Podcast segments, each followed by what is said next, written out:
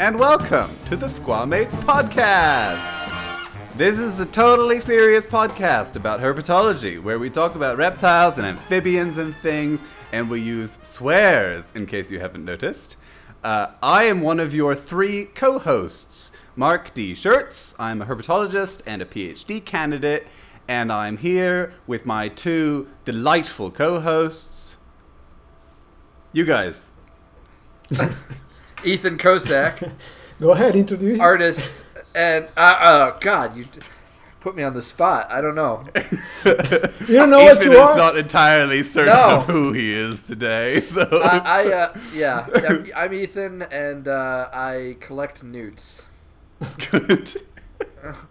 And I'm Gabriel Ugueto, and I'm a, a paleo artist and scientific illustrator. And I used to work in herpetology, but not anymore.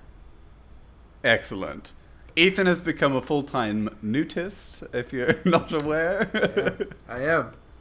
I even have the domain. exactly. That will that will come in our works in progress bit, perhaps. Oh yeah. If not this one, then in the next one. um, hello, hello, and welcome. Um, this is this is the show, so we're gonna just get on with it. Uh, the first thing we need to do is talk about a few fuck ups. Uh, we have a new a new name for this section of the show. I don't know if I've told you guys the new name. The new name No. is the best one. You know they're Oh, God. ups. You you can also call them missed snakes. So, Go to the corner and think about what you've done, Mark. Let me drink after so it, it there may need to be a drinking game, but again, I think we're almost over modeling ourselves on a certain other podcast, which we're not going to plug at this time because, huh.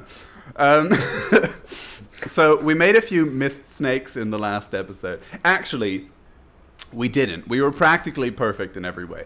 Um, but there's a little, there's a tiny bit of follow up. So, first of all, if you haven't listened to the previous episode, at least the second episode, but probably you should listen to the first and second episodes. Um, but if you've not listened to the second one, go do that. And then go to squamatespod.com and go to the episode show notes. And the reason you should go to the show notes is because they are really, really, really long.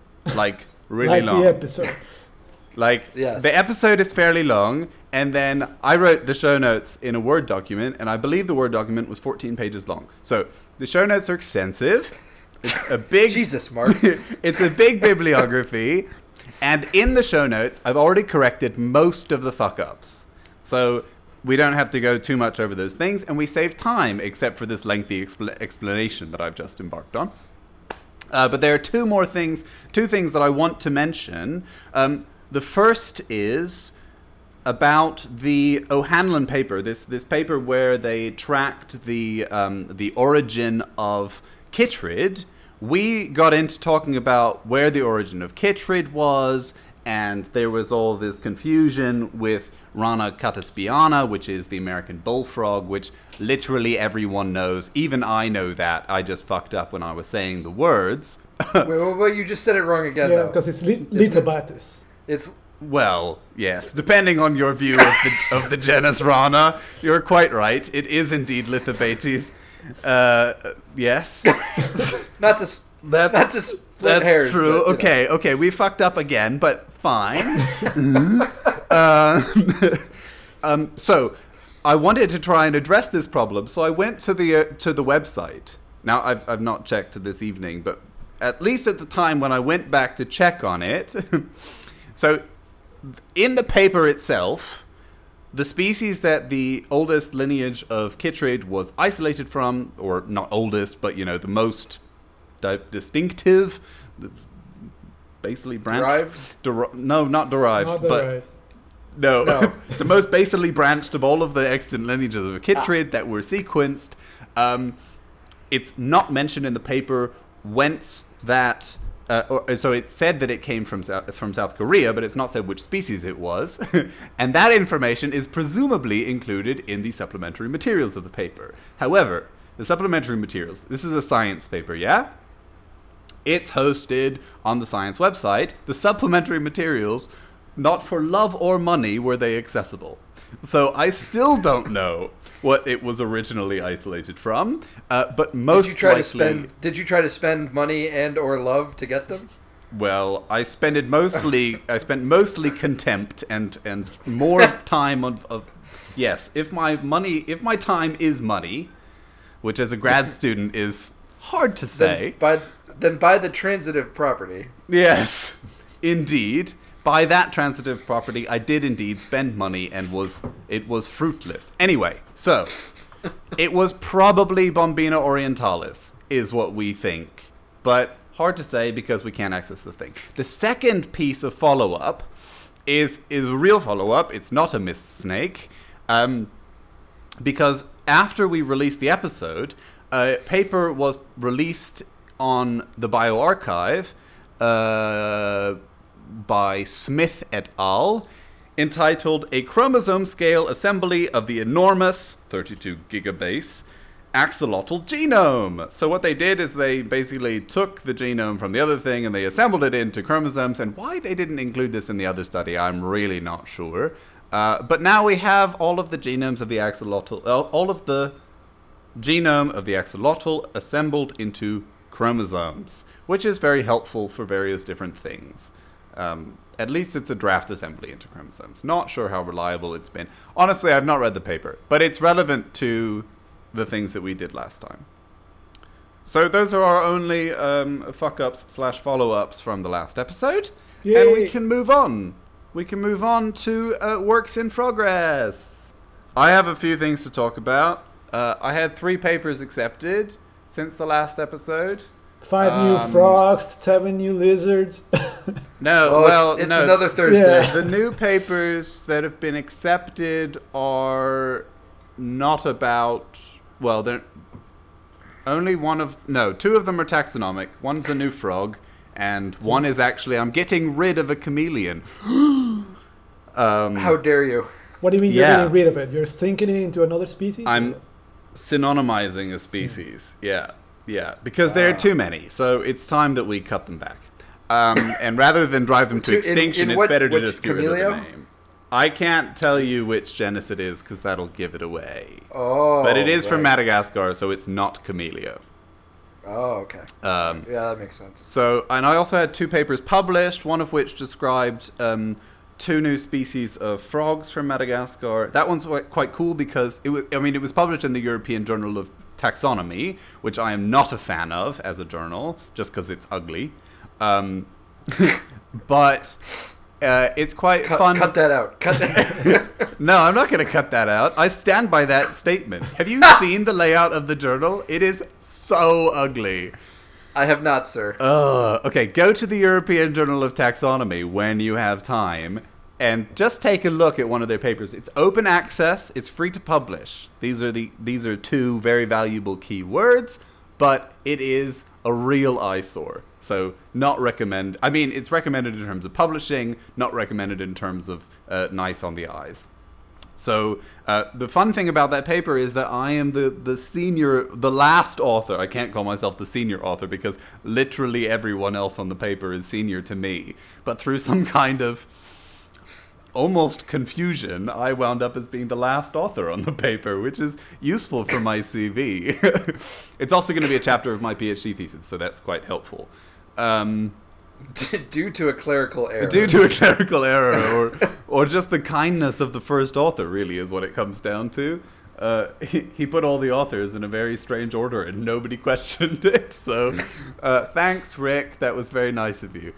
Um, and then we also described three new gecko species in a journal called The Science of Nature, which is it used to be It's called neither science nor nature. I'm not familiar with that journal. it used to be called Naturwissenschaften, and um, it. Repeat, yeah. it, it, it was it was one of is there a drinking game of which I am not aware? Every time you say a German word, we drink. yes. And every time Mark names a new species, we drink. okay, you guys need to take five drinks. That's from this month. Uh, for the listeners at home, they are genuinely drinking. in case you can't hear that. There. Um, right. So these three new geckos, they are Ebenavia or clawless geckos, which is really cool. And uh, it's quite a nice little genus of they're, they're very cute geckos. They're super vocal and they're very easy to keep in captivity. And um, I'm just a big fan. In German, you guys ready for another drink? In Very German, they're called Pinselschwanzgeckos, which means Because of course it couldn't be a short word. it means paintbrush tail. And the unique thing about Ebenavia is when you break their tail off, it grows back more colorful than it was originally, So which is very different from other geckos. like gymnostalmids, but we'll talk about that later. ah, we'll come back to this later. um, I actually, that, that uh, yeah, I was gonna say that doesn't work on cats. yeah, Yeah, no, well, don't no, cut off yeah, your cat tail, your otherwise you get something that's called a manx. Although the jury is out about Manx cat. I bet a certain uh, TetZoo has written about Manx, Max. cats at I, some re- point. I think I remember talk, uh, hearing him talking about. Yeah, that sounds Yeah, like something yeah. that he would do. um, anyway, so I wrote a blog post just to plug myself. Uh, I wrote a blog post about these five new species on my website, uh, markscherz.com. You can find it on the thing. And uh, for me, it was quite a milestone because the the frogs actually made my fiftieth new species that I've co-authored. So that was quite Drink. cool. That was uh, yeah. You might need a bigger bottle at that point. I think I'm almost done. Yeah, right. yeah. I've also been writing a lot of R code because I'm working on lots of different projects. And uh, probably the highlight of the month so far has been um, getting my orchid tank all set up. Because in the last episode, it was the day that the orchids had arrived, and I hadn't done anything with them. And now I have my orchid tank all set up, and it's uh, it's beautiful. And um, my dendrochilum, which are, are well, this is fully irrelevant, but I have beautiful orchids, and they some of them are blooming, and I'm very excited about it. This is why we make Because two you said- hours episode. Yeah, exactly. You're just doing uh, you're just doing orchids in that. it's Bavaria. only orchids. So usually I would be keeping some herps. I was originally planning to put like Uroplatus in there, um, but That would be then I got carried away and I spent way too much money on orchids, and now I can't afford them. So anyway, Gabriel, it's your turn. Um, well, I finished the. I was gonna say the stupid Caribbean boas, but because it, I, I got to commission to do several Caribbean boas, and I love Caribbean boas, but it did. I just did so many scales. I'm tired. So I finally finished that commission, which is very good. I'm working on another commission right now that I cannot disclose yet. And How does that work, by the way? Do you like have when you sign the contract? Do you make agreements about what you can share and what you can't? Because like I was surprised that you were sharing pictures of the midge and things. Yeah, usually. Notice how I pronounced midge there. Yes, not, not BG, MG. Meiji. Um, usually. oh, this was cut out of the last episode. Midgie Oh, you is cut a that out? I Scottish hear word. See, I didn't hear Yeah, the last that's why. So the, the the reason I pronounce midgie midgie is because it's a Scots word, and my gran is Scots, and so my mother said midgie, and but it's midge in popular parlance. yeah, It's and just I've never. Everywhere yes, else, we, yeah. Ethan and I had never heard Miji anywhere. ev- Yes. Yes. I just hadn't descended realized into, it was that like it was this- a weird We thing. went through the whole thing, just like with the knoll, yeah. exactly all over again. So Exactly. um, yeah, usually the client uh, tells me, but uh, if they want to dis- have it, if I can disclose it or not. Um, some usually I ask the client if I can Yeah. disclose it because for me I use it as a promotional tool, you know. To, Yeah, of course. To show Yeah. my work. I, I I usually assume that I'm not supposed to unless I unless it's been specifically stated otherwise. I assume the opposite. No, I mean that I'm not that I'm not giving it out. Oh, you you give it out. Yeah, I assume that I can't share it unless they tell me. Um, but usually, people when they when they're really interested in not having it shared, they tell me. So yeah, I'm working on They'll another, you, on yeah, another yeah. commission that I cannot disclose yet, and of course, I'm working on my book that I've been working on forever, and it gets more and more complicated uh, about. Um, the tetrapod fauna of the Triassic and the Jurassic, and it's called Journey to the Mesozoic Volume 1 because hopefully there will be another volume that deals with the Cretaceous. But in this volume, I'll deal only with taxa from um, the Triassic and the Jurassic, and hopefully I'll get to talk to you more about that once the project gets near to completion.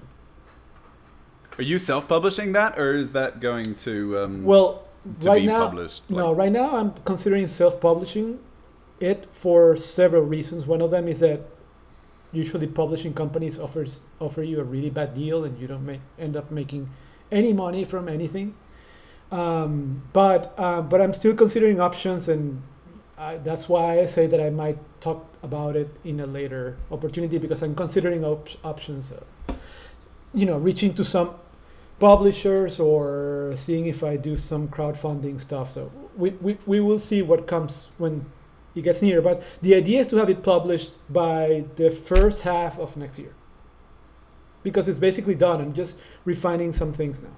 So yeah, I think that's pretty much what I'm doing now that I can talk about. What about you, Ethan? Excellent. Uh, I'm mostly working through the commission queue that I've got, and uh, well, the actually the dinosaur books that both I and Gabriel worked on. The second half of those books are coming out soon. It's true. Yeah, I think Uh, yeah. They're, they, didn't they come out already, or they just The first three Yeah, did, but I but, mean I the think sec- the second. The second three, the one with. Uh, okay, so let's say that the first three are about Tyrannosaurus Rex, Triceratops, and, Diplo- and Diplodocus. And the, th- the these ones that are coming now are about Sp- Spinosaurus, Velociraptor, and Stegosaurus. Stegosaurus. yeah. Yeah. Yeah, so that's coming out soon. I mean, all the work's done, but that's being released soon. And uh, and I think we're I'm going to hear something soon about the release for the second uh, for the fart sequel. uh, True or poo? Yeah. Which, by the way, we saw one of the illustrations and it looks really good. Thank you. I think it's gonna be fun Yeah. for sure. I got to illustrate a caecilian mother feeding her children, so Yeah. that was that was a high point. Which involves a lot of like. Munching, yeah. Yes. Yeah. Delightful. Yeah.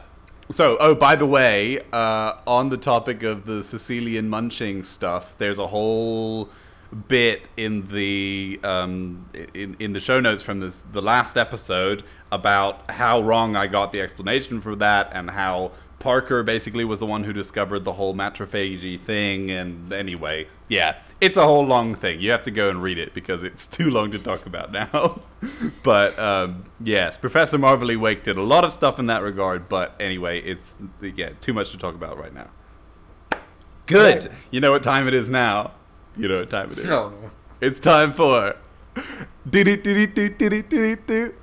breaking news.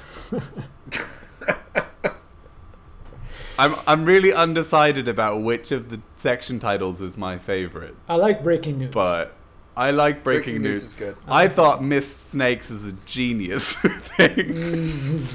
But I'm I still think I still think that questions I'm going to respectfully disagree. Yeah. questions I'm, from Lizard Nurse is the best one. But we'll get to that later. Anyway, it's time for I'm the not breaking sure if news. they get better and better or worse and worse. Honestly, That- not- the second. For a pun, they are the same. One like it's a it's it's basically an absolute scale. It scales to zero, and negative numbers are also positive. So anyway, uh, we want to go through the, the the papers. There are a lot of papers to discuss today, so let's go. There are. There are. And uh, we're going to start it off with a discussion about cobras, just very quickly. So there's been a new paper published by Wüster et al. in Zootaxa, where they've described uh, two new species of forest cobra. So that's uh, members of the Naja. Mel- wait a second. Melanoleuca. Melanoleuca. Yeah, Naja melanoleuca group, um, or Loika or whatever. Leuca, leuca. yeah. oh no. yes. Um,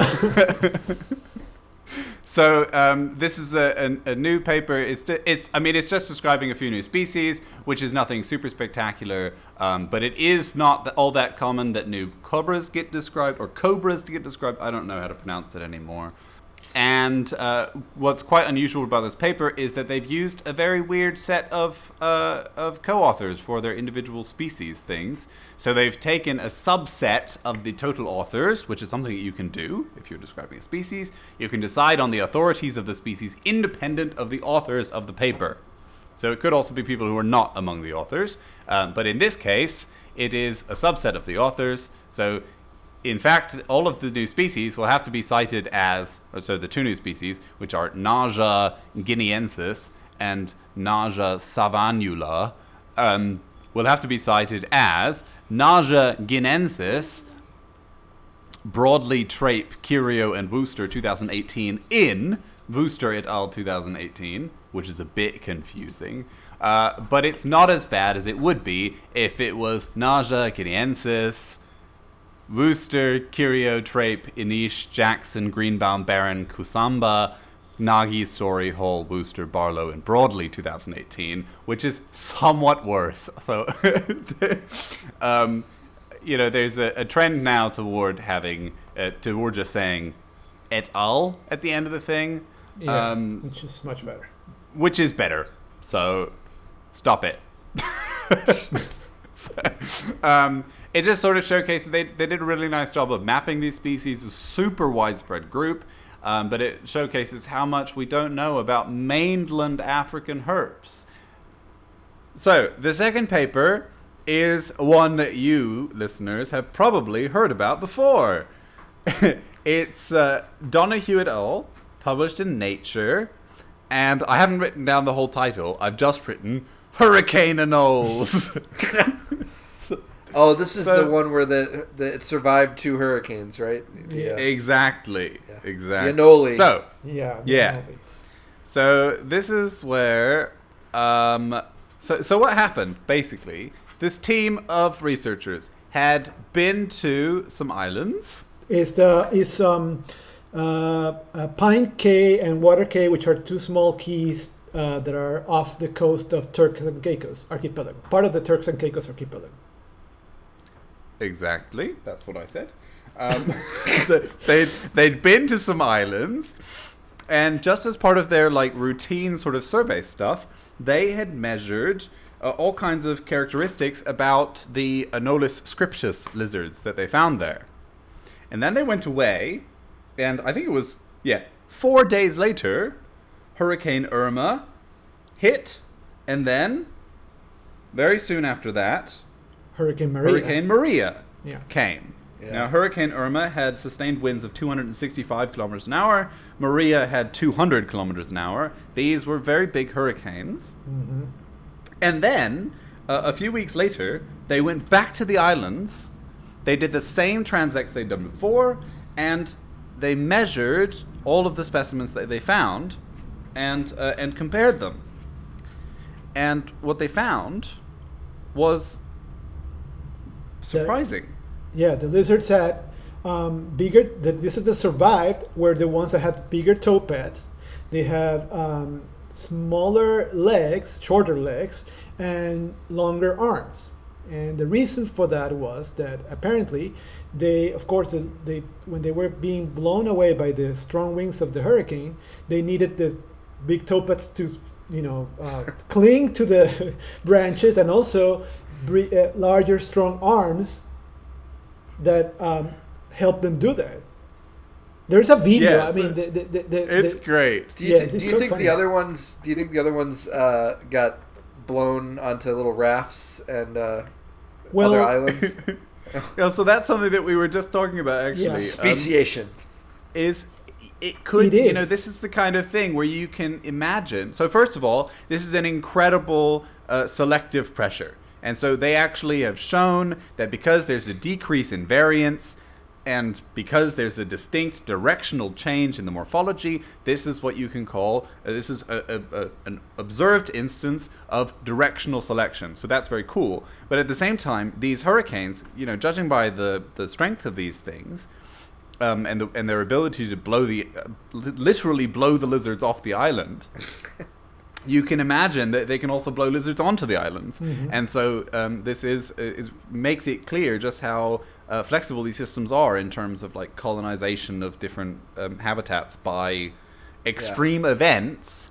And I mean, you know, there's this general impression extreme event colonization is rare, but just because it's rare doesn't mean that it doesn't happen like, you know, over over geological timescales really frequently actually And because how, how these scientists proved this is that they conducted an experiment where they Yeah, the grabbed best this. experiment of all time. it's, it's a funny, and there's a video of it going around, and you, you guys might have seen it. Uh, it's a really interesting thing where they grabbed this lizard, they grabbed this anole, and they uh, they uh, uh, they were blown with a leaf blower. They were they, they, they started replicating the hurricane wind strength with the leaf blower, and so you see the lizard grabbing for its dear life to a branch with its arms and that's how they think what the lizards that survived that's why they think that they needed larger arms and bigger toe pads to So it's to- so it's a cartoonish hurricane blow proof Yes. lizard. yes exactly Yeah.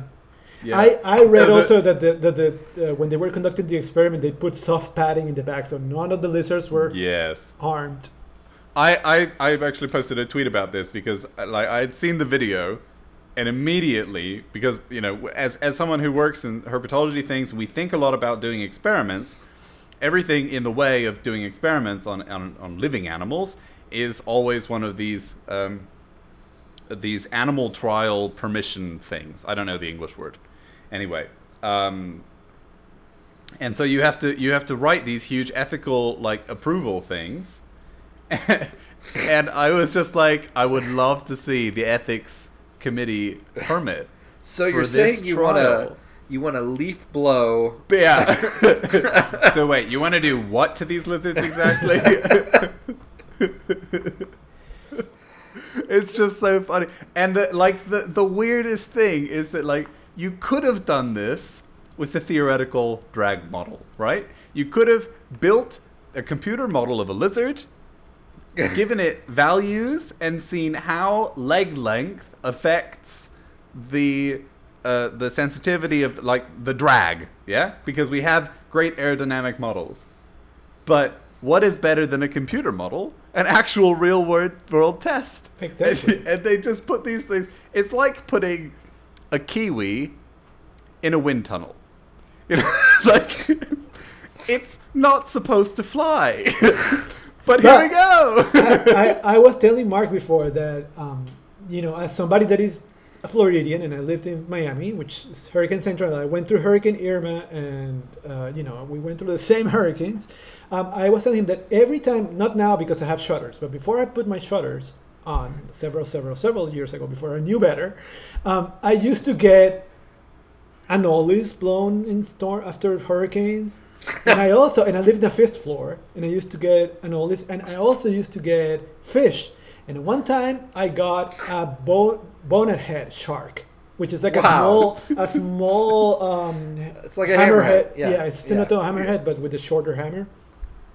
And, and a tiny one. It was like about 30, ce- 30 centimeters. they're or very so. they're very But small you- sharks you- anyway. You Yeah. actually yeah. experienced a Sharknado. Yeah, yeah, exactly. Yes. So Sharknado is a documentary. Long story short, Yes. Long story short, but, Uh, but it does happen. So you know, we were talking about how the, some of these islands get colonized. if there are small keys that are close to each other enough for a small lizard to be blown away by a storm, it might very well how islands get colonized, especially with small Exactly. lizards. And these are this kind of anoles, like anolis scriptus, might be a little bit too big for it. But smaller lizards like geckos, small geckos, or stuff like that, very easily. Yeah. So I thought this was a really cool paper. I mean, the, the way that they did the experiments, and in general, you know, it's a nature paper, and with the nature paper, you tend to be overwhelmed just by you know the nature title, and if and if you don't give it the proper scrutiny, you can often sort of miss like super obvious mistakes. Like the authors didn't mention the fact that this could have been a way. Well, I mean, they they mentioned the fact that their the changes that they noticed could have been due to lizards literally being blown onto the islands that hadn't been there before, but then they give a good reason why that's not the case based on their data. And you know, so you do have to look at a nature paper with some scrutiny, but I just think it's a really it's a really elegant uh, it's a, an elegantly put paper tested with some innovative if somewhat unusual methods. And um, no, it was it was quite enjoyable. Yeah, it was good. So the whole thing was this was a real I think this was a real highlight this month actually. and of course, it's about Anolis. Yeah. yes, it's about Anolis. Um, Moving on Right, before we um, go away, let's carried away. again. move on. Now, let's my, move my on. real question is: Do you think bonnet heads will colonize the trees? tree sharks. Tree sharks are a thing. By the time I got them in my porch, they're all, of course, super dead. So uh, but tree sharks. Tree they, sharks. That could that could be a thing. Could be a That one didn't survive, but the one that Yeah. does, you know, yeah. that's how it works. Exactly. So, um, we move on to another another big story that really made a lot of news. It's been covered on uh, various other podcasts, including the Tetrapod Zoology podcast and the Common Descent podcast, both of which we recommend. They're enjoyable listening. Um, and both of them have mentioned. Oh, so okay, right. What what is the study that we're talking about? the study is y- yet another paper by Lida Xing, um, and it's about these these baby snakes in amber. So you might remember from the last episode where we talked about other things in amber, frogs. Yeah. Frogs, and then we talked about the th- the fact that many other things had been found in amber. Well, now we have a new thing. This was published in Science Advant- Advances, and what they've written in the paper, uh, in the title of the paper, is uh, neonate to embryonic, no, embryonic to neonate snake found in amber. Right? I have the paper right next to Yeah. It's, it's, it's And the same am, uh, amber deposit. It's the same yes, amber, Myanmar, which is always the one that is bringing all this stuff, this cool stuff. That's where the, the dinosaur tail too. yeah, right? and the, the- yeah, the, yeah. and the di- and the baby bird, any anthem, Yeah. those are both in there. The, the introduction of this paper is extremely brief, but it's quite nice because it sort of outlines the fact that these um, that the Myanmar amber deposits are from when the area was a group of islands, Mhm. and in um, and and was then joined to Laurasia. But it was a group of I- islands of that, so one origin, of Gondwanan origin, exactly. It is very interesting. Um, so I, well, I have quite a few thoughts on this paper actually. Um, but the first is the thing that I was going to say about the tetra- tetrapod zoology and the Common Descent podcast. Both of them have said this is obviously not an embryonic snake because why why why would it be an embryonic snake? Yeah, That doesn't.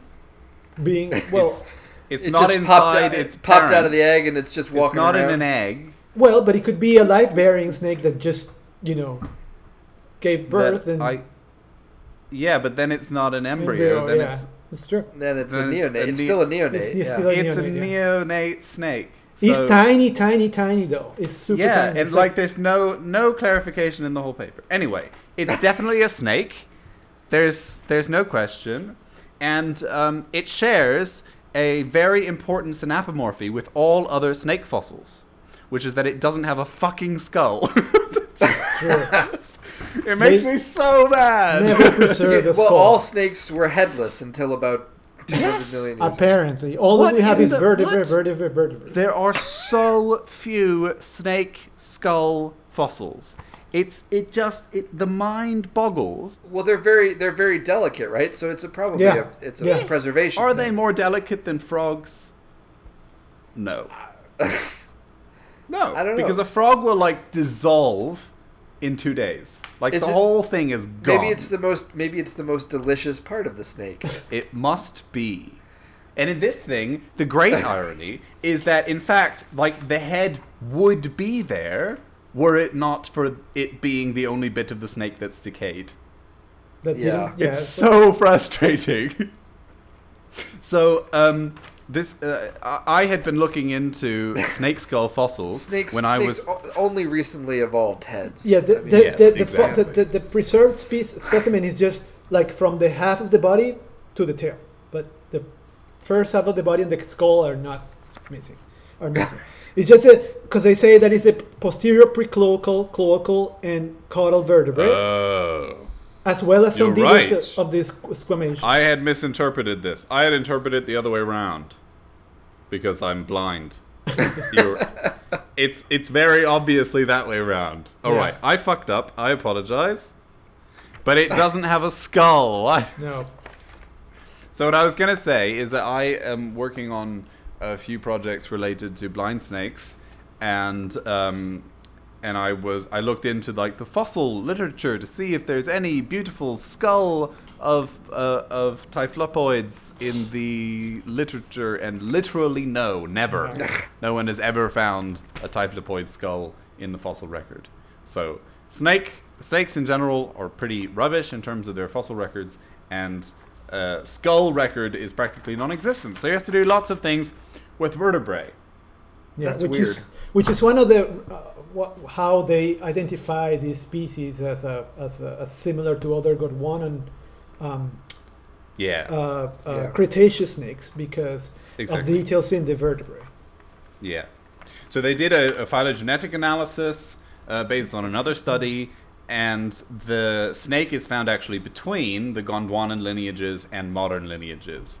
So it's hard to say if that means anything when we have such a low, uh, like low percentage of, of the sample. Like we don't have that much material, but it's still uh, indicative of some of some early relationships. And another thing that is important is that is the only is one of the few few few snakes uh, from the Cretaceous that are, comes from um, terrestrial deposits that are not from aquatic or uh, uh, uh, Right. Yeah, they're not from Oh, they're yeah. not aquatic snakes or they're not snakes that Yeah. come from aquatic environments.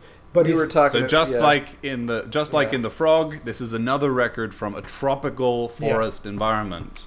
Yeah. And yeah, as you say, most of the snakes that have been found so far are not terrestrial and not from forests. yeah, So this and, is forest and like dwelling. all the primitive snakes doesn't have the um, enlarged ventral scales, so it doesn't have differentiated ventral scales, which is still Right. seen in some what we consider primitive snakes today, like blind snakes that Mark was talking about, and pipes, coral pipe snakes, and all Fi- those stuff. file snakes. And- Yeah, file Acrochordus, snakes and yeah, stuff like that. exactly.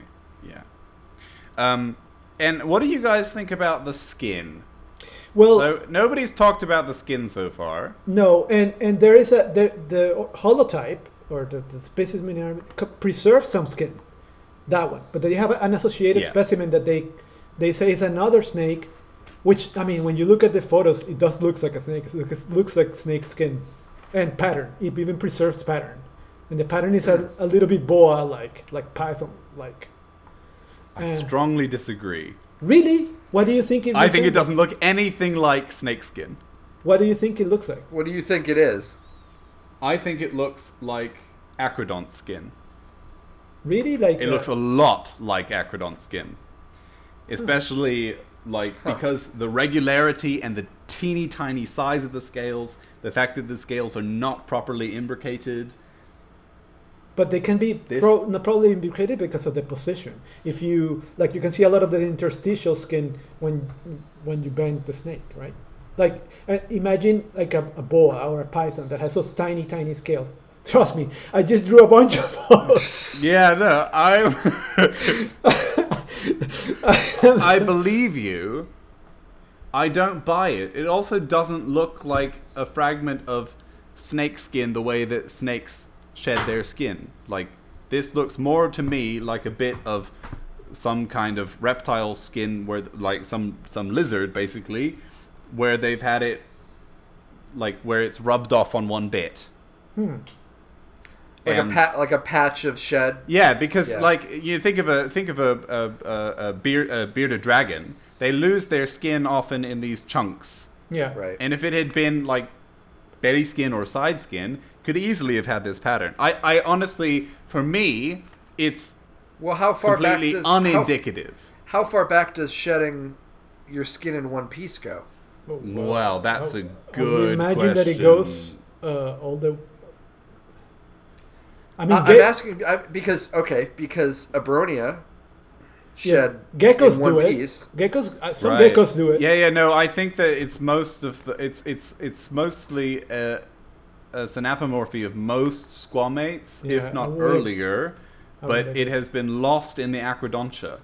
So Hmm. the um and probably also iguanians, like the Yeah, whole iguanas, iguana. Iguanas yeah, don't do it. don't don't Yeah, do it. so They do it, but it's been lost in the iguanians. This is going to be relevant to the rest of our discussion later on. Yeah, because the, the yeah. snakes I- are apparently I- doing the one thing, and I brought it up the- because I thought maybe that there was that it you know Maybe we just found the first character that unites. you heard it here first. So this is a this is a thing. Um, for me, this specimen, this the skin specimen, um, cannot be assigned to any group within the squamates. It's Other just than like, squamates. It's, Yeah. it's squamata, probably. It could also be rhynchocephalia. Who knows? But it's not clearly a snake. I mean, in that my doesn't opinion. look eh, okay. I, to me, it looks snaky. Yeah, the rhynchocephalians have were a super diverse group, right? So Yeah, Yeah. it's true. They could have Who had knows? whatever we, for what we know. Yeah. I Sure. Yeah. yeah. I guess you can't you can't say with any. I mean, that's just fossils, though. You can't ever Yeah. say with any certainty that what you're looking at is you know. yeah.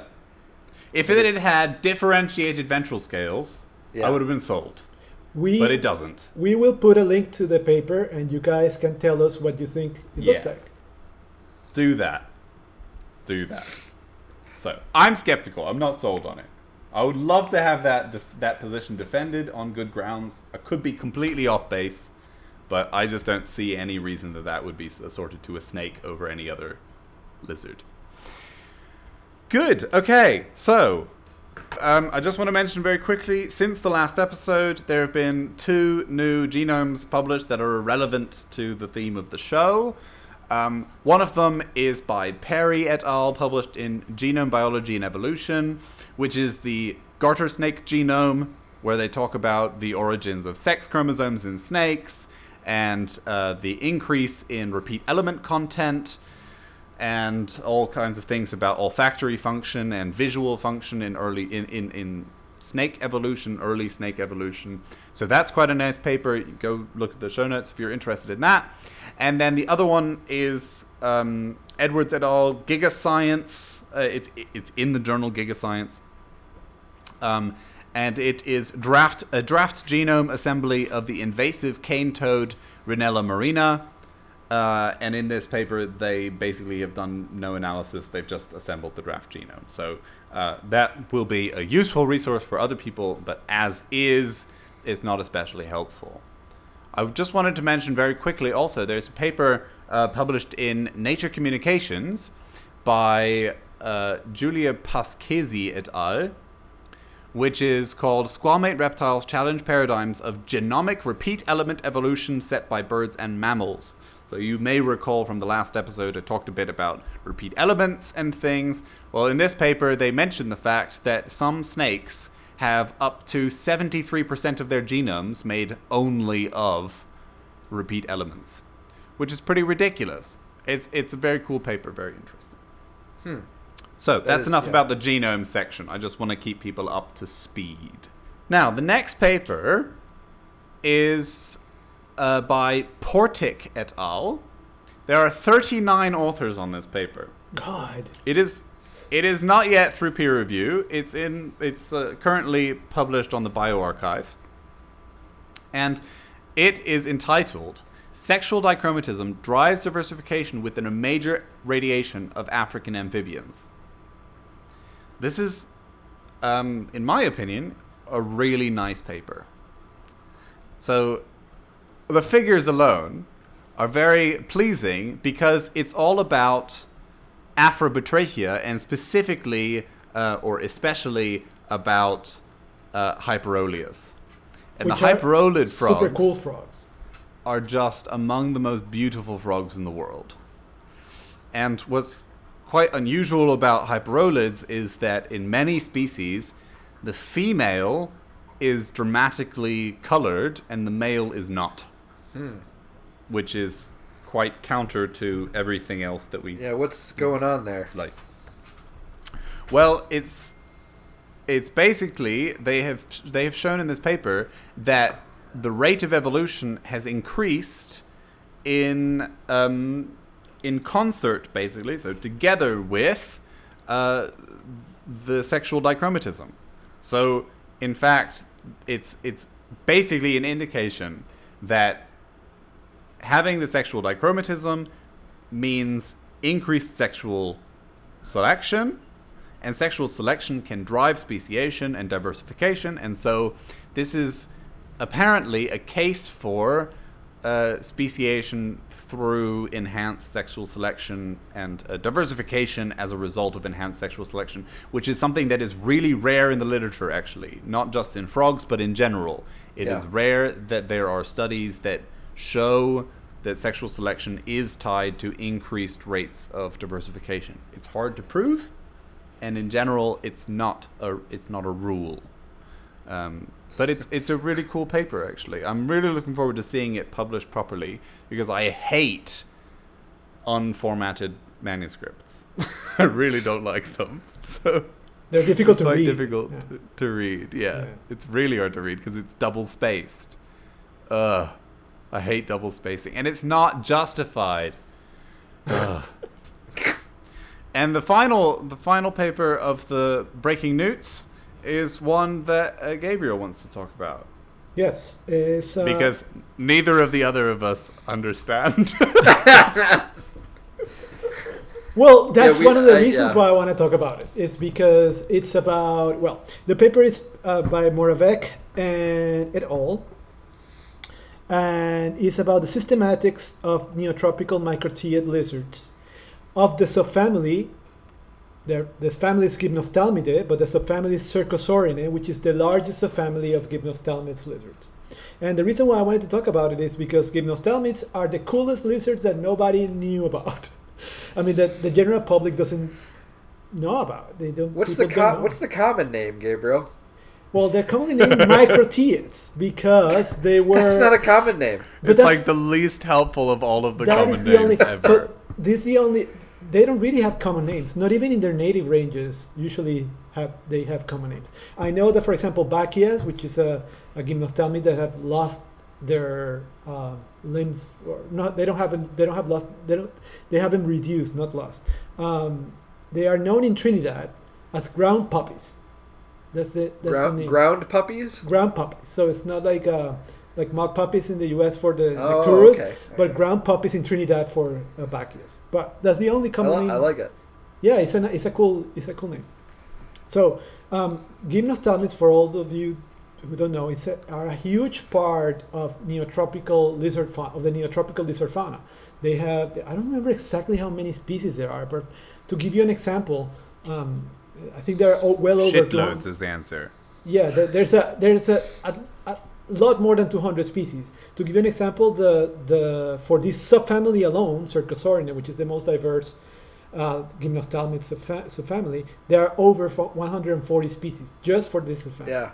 Wow. So I, I got to admit too, like like I have never heard of them until No, you started talking about them. they are a super cool assemblage of lizard, and they, and they represent a, a very important part of the lizard fauna in the neotropics, and they're distributed. Are they all are they all really cryptic? Like, do they all? No, I no. mean, The, the only thing that they are tend to be small. Most of them are like six centimeters snout to vent length. The largest ones are probably oh, like the most about twelve centimeters snout to vent length. So the size of um, uh, a large anole. Anolis, yeah, yeah, Not, not not not like a night anole, but smaller. So like yeah. So like like a medium size. Anolis sagrei or, or No, no, a little bit larger than that. Um, and, and is that mostly tail? Is it? They have, look like they have. no, they have. They, that's the thing that they are very diverse. They come in all different shapes and forms.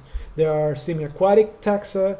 There are arboreal taxa. There are fossorial taxa. Yeah, they're, they're, they they so in a lot of ways they come to fill the niche of skinks because in the neotropics Yeah. there are fewer species of skinks than in other parts. Uh, Yeah. I don't know if there are fewer species, but well, yeah, there are fewer species, but they're common, but they're fewer.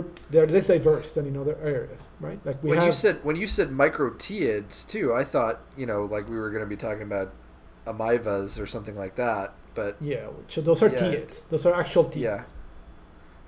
Yeah. So no, these that's are uh, crazy. Yeah, and and uh, what is cool about this paper is that uh, among gymnophthalmids, the phylogenetic relationships of other subfamilies are relatively well known and well sampled.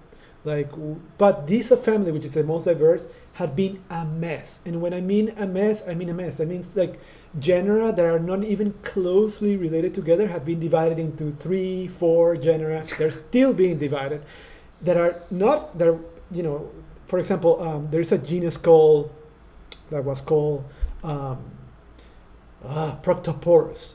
And proctoporus was believed to be expanded all through the andes. And now it's known that that is composed of at least four different genera that, it, are not related to each other at all. Like they, they look similar but they're not related to each other. And the same happened with Neusticurus which got separated into Potamites and so it's uh, is the, the phylogeny of this group is extremely complex mostly because a lot of the species may look similar they tend to be conservative in, in, in morphology like for example animals that look like proctoporus even though they're not related uh, proctoporus and riama for yeah, example it's it's not so much actually cons- conserva- uh, conservation of morphology, but rather repeated reconvergence on old morphologies or other Exactly. like on on certain ecomorphs, perhaps. yes exactly Uh, so Well- the ones that lose their legs always look the same. The ones that go into the skink sort of lifestyle Yeah. look like skinks, and the ones that go arboreal always look like arboreal things. So It's very Exactly. yeah. we might talk in the future more about the group because I would love to, you know, inform people. They're super, super cool. There's species that look like abronias. There's a genus called Anadia, which looks that has species that look a lot like them. They look like anguids. They're kind of large actually, and they live in bromeliads. Some some of those species live in bromeliads high up in the trees. They have prehensile tails. They, so they're a they're a cloud forest uh, type too. they're canopy cloud forest taxa. Yeah. Huh. and some are so rare and come to the ground so rarely that there are very few specimens in museums. Uh, there, are some species that live in high up in the tepuis in the Guiana Shield that are super interesting. I- Semi-aquatic taxa that look like little crocodiles. So it's it's like super super cool. So this is a really good. But the good thing about this is that this study in this paper finally is the first step to understanding this subfamily a little bit better uh, and they name a new genus that, by the way, used to be confused with the same Proctoporus group that I told you about. And they named this new taxon Selvasaura brava. Selva means jungle in Spanish. Saura, obviously, is a lizard. So it's a lizard of the jungle. And um, it's from Peru. It's from a region in Peru.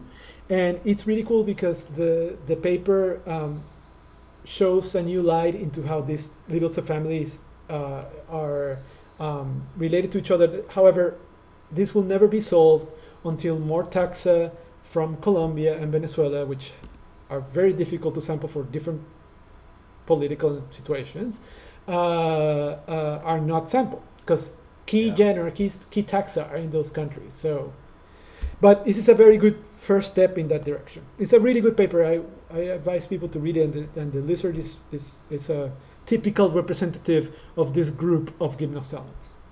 Yeah. Even though we've cool. just established that typical is difficult to say of the whole group because they're so diverse. 246 But- species currently recognized. But in this uh, subfamily, the Cercosaurians. yes. You know, it's Mhm. what's interesting to me is that this has got to be a group that's kind of largely been ignored by the the reptile hobby because I've never seen anyone talking about them or you know, I mean, Because they're be because I think they're found they're found there uh, a lot of the species are secretive and they're found I don't really know why actually because they, there are some pretty species that are very common but I don't know Yeah. why they don't well, and they don't all look totally unremarkable. You got some fairly no there's Interesting some looking, beautiful yeah. one like um, if you can if you guys google this genus Tetriosyncus They have uh, Spell it. Spell it. T E T uh, R I O Sinkus. Sinkus like a skink. As in skinkus with I SC. thought you were. Yes. Yeah. Yeah. For a second there. And Nope.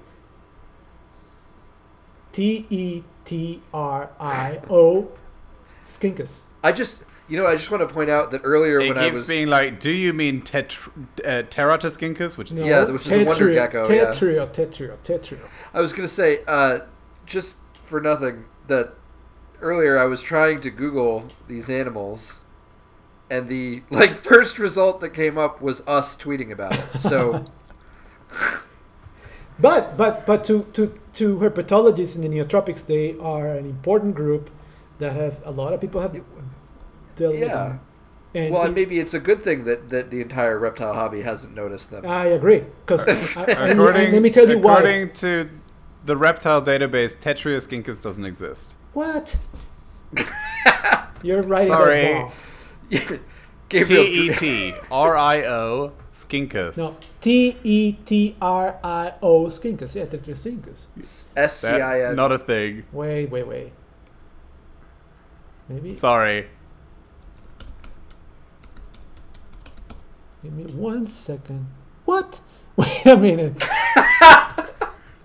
Sorry, but Maybe- they got maybe I'm they having got a blank. into Give me a genus. No. Give What's me a, funny is it's listed in various different things. Maybe they just. Tetrioskinkus bifasciatus. Yes, that's one of the species that is. Very, If it's a synonym, it must be in the reptile database. Why is it not in the reptile database? And why are there no photographs? I have plenty of them, and I that's one of the species that I work with. Well, I think that the the database is not working because. Um, Oh, it's T R E Tretrio Tretrio Skinkus. yeah. Tretrio Skinkus. T R E T I O Skinkus Yeah. bifasciatus. All right, everything's clear. Yeah, go Google that one. It's a very pre- pretty species that looks a lot like a skink, but it's not a skink, but it behaves a lot like a skink. Wow, it looks a lot like a fucking skink. It looks a lot Holy like crap. a skink. And it behaves I would lot never have guessed that that's not a skink. And um, I, unfortunately, I have a new species that I never got to describe of the genus that is languishing without being described. Uh, uh, it's a really good, interesting group of lizards, and they have a uh, um, um, very small uh, thumb. What we what it would be the thumb in us, in humans, that is that is almost disappeared. Other genus, other genera have no thumbs. Huh. Huh. Huh. Cool. thought- yeah, that's very weird. On the, on Yeah, the way so- to limb reduction, it, you know, like Yeah, because they have they have several groups have lost have reduced their limbs several times. yeah, We, we will talk about this group in another opportunity because it's a really cool group that nobody knows about. So, yeah, yeah. No, that's yeah, cool. all right. Good. Okay, so uh, if if everyone agrees, I think we can move on to the next section. We should, we should. Yes. So the next section is uh, is of course hashtag herpers, where we talk about um, women in herpetology and the importance of women in herpetology and their role and contributions, um, and we try to make up for our bias of Y chromosomes.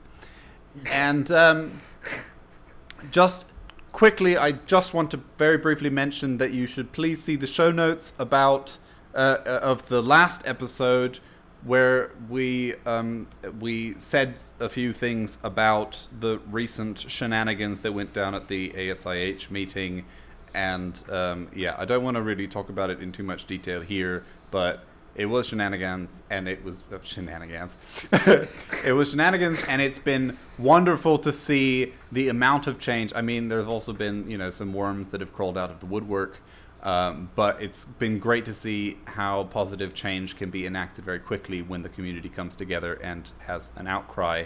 And I'm very happy about that. Uh, I'm Yes. sorry that it had to happen in this particular way, but you know, it's it's time for change. Yeah. Um, yeah, yeah. and yeah, so along that line, uh, I want to talk about three women. I'm going to try not to cry because this story is. Um, I found it very difficult to sort of uh, compile this bit.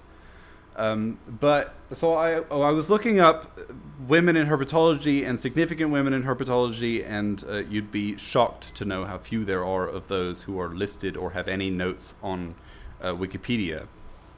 And I came across these three women who were all born in the 1890s, and I found because they were born in different countries at the same time, it's really sort of an interesting way to compare what life was like at the turn of the 19th uh, century, so the end of the Victorian era, the beginning of the Edwardian era, for those of us who have a British background, um, and and to sort of look at the the way that things went differently for these three different women.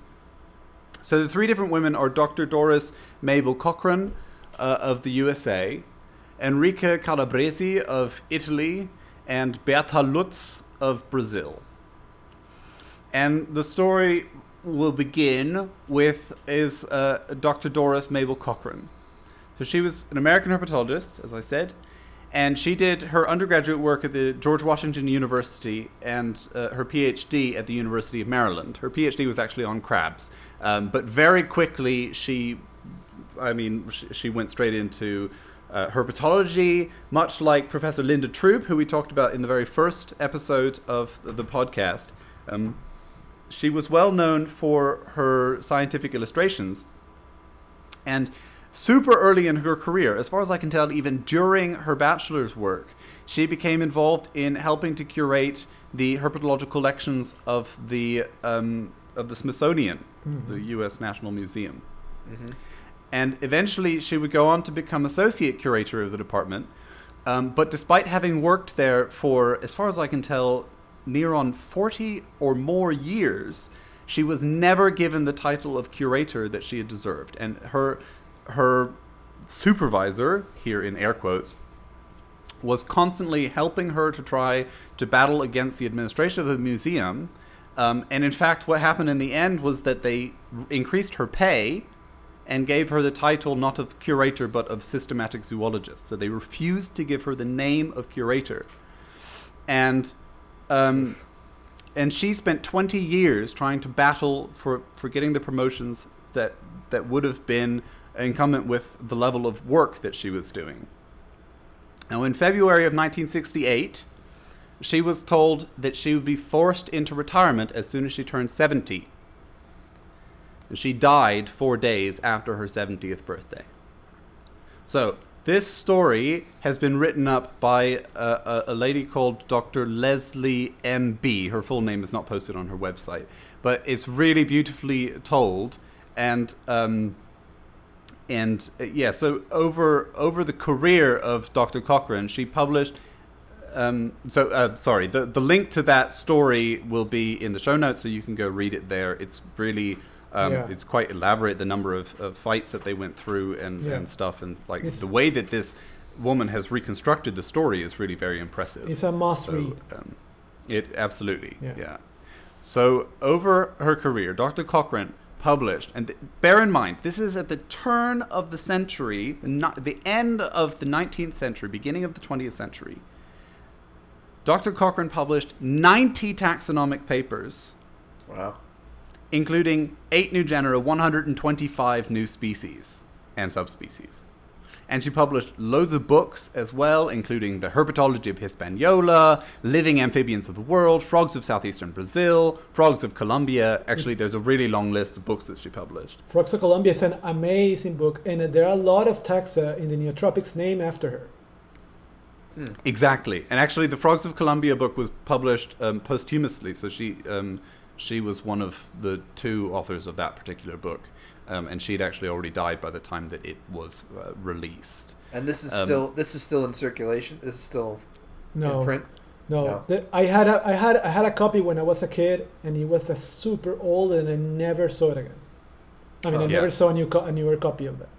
I would imagine that it's a um, a collector's piece at this point, but I'm not sure what it would what it fetches anymore or mm-hmm. or if anyone can even get hold of it. Some sometimes you can find these um, good retailers who actually have nice historical books, but the number of people who collect historical uh, herpetological literature is really actually very high, and some books can fetch thousands of of dollars. Yeah, or yeah. euros or No, yeah, I know. It's yeah, Yeah. it's nuts. So, um, what's kind of funny is this will overlap in a second. Is that in the 1930s and 1960s, she worked in in Haiti. How do you pronounce it? Ha- Haiti. Haiti. Yeah, Haiti. Yes, she worked in Haiti uh, with Bertha Lutz, who's who I'm just about to talk about. And um, her other claim to fame was that she was the very first secretary of the American Society of Ichthyology and Herpetology, which brings us back to our discussion of, or, or the mention of um, the shenanigans that have gone down. And she was the very second distinguished fellow that the society ever recognized. So, you know, there is potential for change in our in the history. Yes. Now, the next lady is Bertha Lutz. As far as I can tell, she never earned a doctor title, but I could be wrong. So I apologize if I'm not giving her the titles that she deserves. But for some reason, Wikipedia refuses to list people by their titles, even like, yeah, even all people who are famed for, you know, being doctor, whatever, uh, don't have their titles listed on Wikipedia. So anyway, Bertha Lutz or Bertha Lutz. I pronounce it the German way, but I'm sure that I should be pronouncing Let's it differently. How, how do you pronounce it? Uh, I finished my. Dr- I'm out of. I'm out of drink. how do you- how would you pronounce it, Gabriel? Bertha Lutz. That's how I always knew it. Bertha Lutz. Okay, so I'll just say Bertha Lutz. Um, she was a Brazilian herpetologist, but not only was she a herpetologist, she was also a politician and a diplomat. Now, as a herpetologist, I do not know how she had time for this. We'll get into it. so she is famous for not only her herpetological contributions, um, but also towards her, for her contribution towards women's suffrage in Brazil. Huh. And in fact, it turns out that she led the Pan American feminist and human rights movements and is, I I wouldn't say single handedly, but she was figure spearheading the movement. So she, she founded two different societies. Uh, she founded the, or society, leagues and, and stuff. So she founded the League for Intellectual Emancipation of Women and later also the Brazilian Federation for Women's Progress. And together, these things, with her basically at the head, eventually in 1931 earned women the right to vote in Brazil. Um, so, and, and later on, she even became uh, the first woman woman in Brazil to, to serve as a Congress uh, member, a member of Congress, uh, until mm, later on there was a dictator and the whole thing sort of fell apart. Uh, but she actually was continuing, you know, the good fight for for um, equal rights and things until she died in 1976. Now, somewhere in the middle of that, she found time to go to um, Paris, where she studied at the University of Paris to receive uh, a degree in zoology, the University of Paris Sorbonne. So cool. and her contributions are really surprised like it totally surprised me the the level of of research that she was able to produce while being this incredible spearheading um, uh, politician person so she her her babies were basically dart frogs and hylids the, so so dart frogs and basically tree frogs so south american tree frogs her her most highly cited book together with G.A. Lutz, who I cannot find out who that is. I, I can't tell if it's a spouse that no spouse is mentioned anywhere or a a, relative. It's not her father. I know that. I think it's a spouse Um, because I remember the book when it's one of my favorite books, by the way. When Hmm. I, if I remember correctly, and I might be completely messing this up, but I, I think in the beginning, in the preface of the book or something, they, they talk about that they're a couple, but I'm not sure. okay. Yeah, I'm Yeah. not completely. I sure. personally have never seen the book. I, I would Oh, love to. the book to. is amazing. It was one of my favorite books when I was a kid. There was a copy of it in my house, and it was amazing. yeah, that's really cool. You seem to have had great book access when you were young. Yeah. because I mean, my yeah. bro- my older so I'm the youngest by um, 18 years, and my older brother was a geologist. So he had a ton of books, among, a ton of interesting books, and I was always surrounded by this kind of stuff. And this book, That's in cool. particular, had like a ton of beautiful photographs of all these Brazilian hylids. Uh, so such a nice, nice book. Excellent. Yeah. So that that's her most highly cited work. But she also has two really cool works that I just wanted to mention briefly by title. One is called Trends Toward Non uh, Non-Aquatic and Direct Development in Frogs, which was published in Copeia in 1947. That's like real evolutionary study of uh, of developmental methods in frogs. And then another paper called Ontogenetic Evolution in Frogs, similar topic, published in 1948. So very closely after each, after one another, she published these two papers on I mean in in good journals. At the time, Copeia was the best herpetological journal you could get into. Mm. And evolution has always had a very good good reputation. So these are this is impressively hardcore stuff for someone who is also, you know, leading the the the human rights you know the, the at least the the um, yeah. gender equality yeah, side of the human rights and movement I, in Brazil. Can I say something uh, regarding the book that she wrote about hylids of Brazil? It's not just a yeah. book naming. I mean, it's a detailed account description of each species of hylid with measurements, detailed descriptions of each species, specimens examined, and everything. It's like a huge book. So it's not like she Monograph. wrote a photographic guide of uh, the hylids of Brazil. By the way, Brazil is huge. If you don't, if you haven't noticed, and it has a ton of frogs. So a ton of hylid frogs. So the book has a is amazing. If you have the opportunity to get it, although I imagine it's the same as we discussed before, it's probably very expensive now. You should because it's an amazing book. Absolutely, I, I want to I want to at least see a copy, um, because that's yeah that sounds really cool. Um, okay, and the final woman is uh, Enrica Calabresi.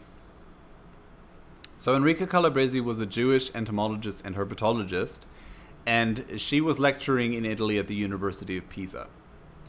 She is apparently widely considered the mother of Italian herpetology uh, but during her relatively short life, she published only 14 peer reviewed articles.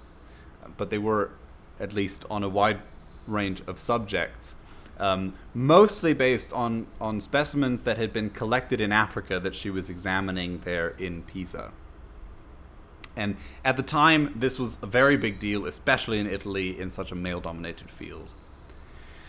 And while she was lecturing at the University of Pisa in 1938, um, where uh, Italy sided on the wrong side. I was going to say that something happened then, didn't it? Yes. Something happened then. Somebody so started with Musso then, and ended with Lini.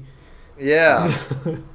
the something that happened then was that the Italian racial laws were enacted and it made it illegal for her to teach. Oh, jeez. And so she had to quit the university, but she actually continued teaching at the Jewish school in Florence. And then, six years later, she was actually arrested for continuing to teach, or perhaps just for being a Jew, who knows. And she was imprisoned. And knowing that the fate that would face her would be to be taken to Auschwitz, she actually committed suicide sure. with, um, I think, uh, some compound of nickel that she'd been carrying with her apparently for some time.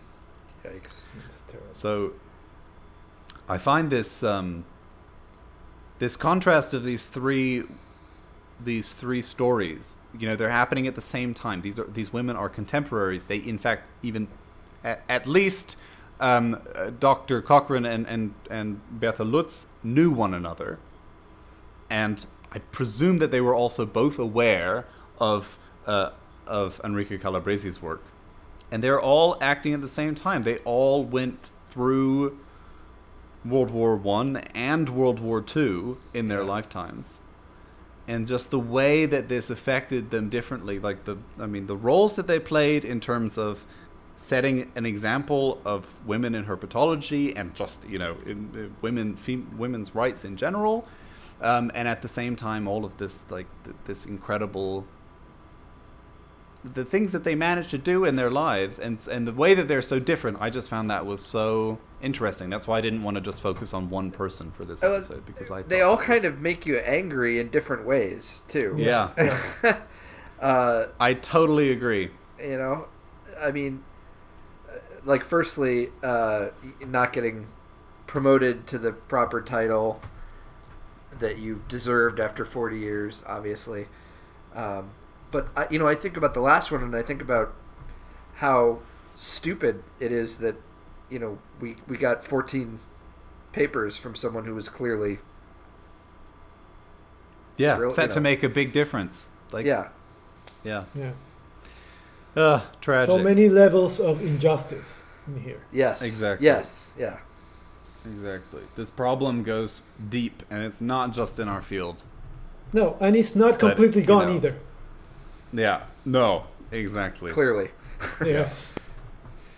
Um, I I want to mention also that we should we should mention here Dr. Joan Joan Beauchamp Proctor here, or I don't know. She was a British a, British herpetologist who was also acting at the same time, but in fact, because she was working at the British Museum.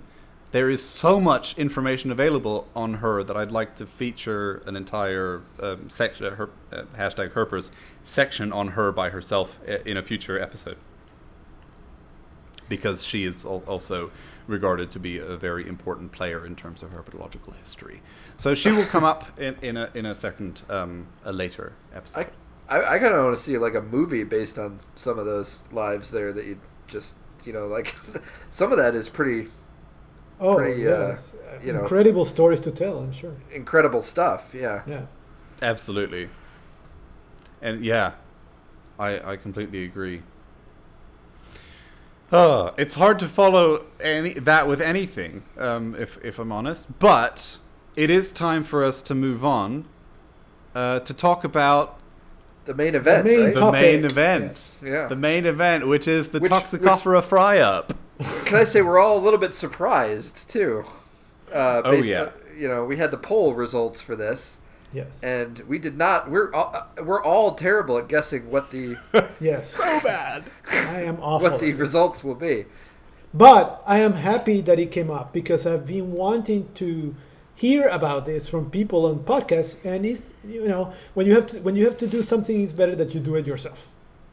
Yes, Yeah, it's. yes, it- I yes. thought it was so funny how other people who've been do, who are you know they're doing yeah they're all like wait wait wait herpetological no we had podcasts. Yes. yeah, yeah. They're like, oh, we're gonna do this at some point, but we're just putting it off and putting it off and putting it off, and you know, um, us uh, when I was preparing for the episode, upstarts. honestly, I was like, yeah, I wish we had as well.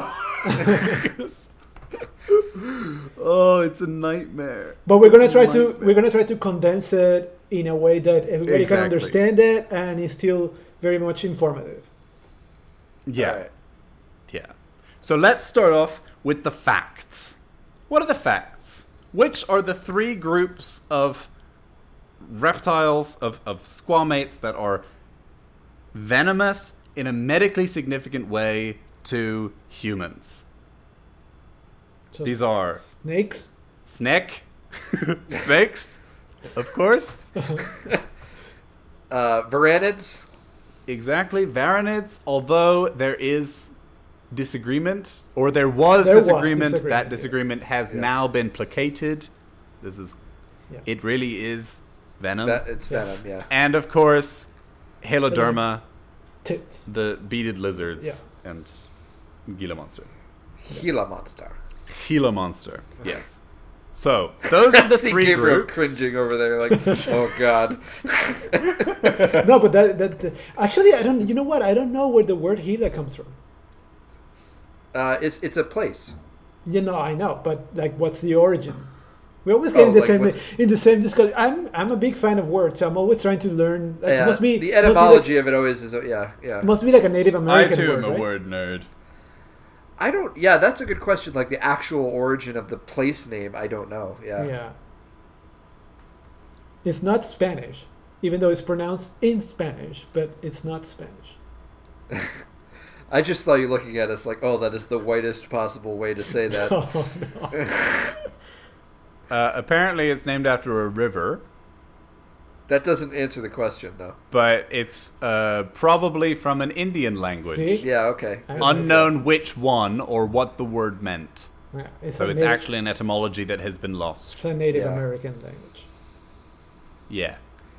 Yeah, it does. Ooh, it does say an Indian language on the etymology that uh, on et, on Etym Online. That's not acceptable. Sorry. Anyway, yeah. Poof. Huh. Right. That's what happens when you just read without thinking. not a thing I would usually say. There's a great uh, 1950s uh, B movie. uh, The how was it? I forgot the actual name of it, but it's about a Gila monster, giant Gila monster that you know. Didn't they? people. Didn't they use one of those uh, Gila monsters in um, in one of those old dinosaur black and white films? Yeah. Oh yeah, they definitely did. Eating if- cavemen. I think I have it. So I think I have the Mystery Science Theater version of it. I think somewhere, and I, I, I'll see if I can find the title and we'll put it in the notes. I thought there were very popular films about this. Aren't they called like Godzilla? no, no, they're not. Oh, Mark. and anyway, Uh, I hope that other tangent, people in the world enjoy my own puns as much as I do because I, I get the most enjoyment out of them. I feel. Okay, tangent, Anyway. The tangent, movie was tangent. just called. The movie is just called The Giant Gila Monster. Well, they were Oh. very creative. That is an extremely creative name. It's it's it says what it is. on what the they can, should have yeah. called it is Heloderma.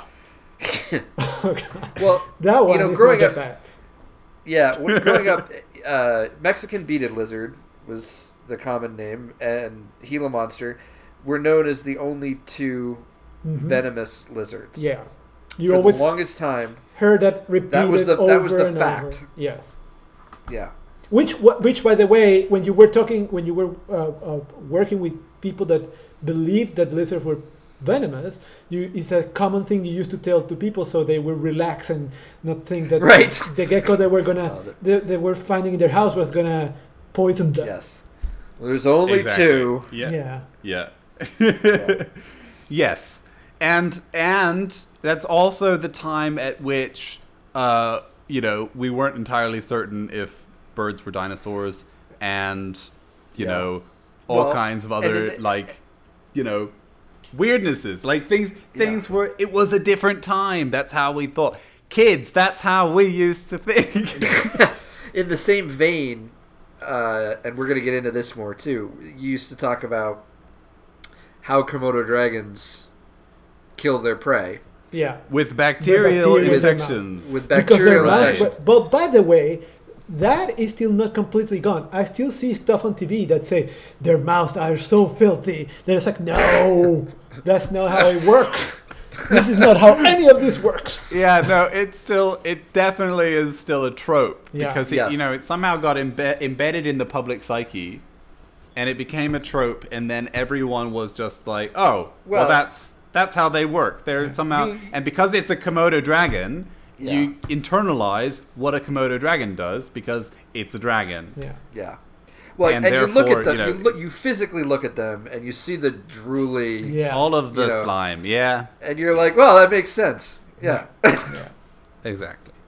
So those are the three groups that are, let's say, medically significant to humans. Obviously, AKA they kill people. Hashtag not all snakes. And Mark. um but also i apologize that's really not acceptable.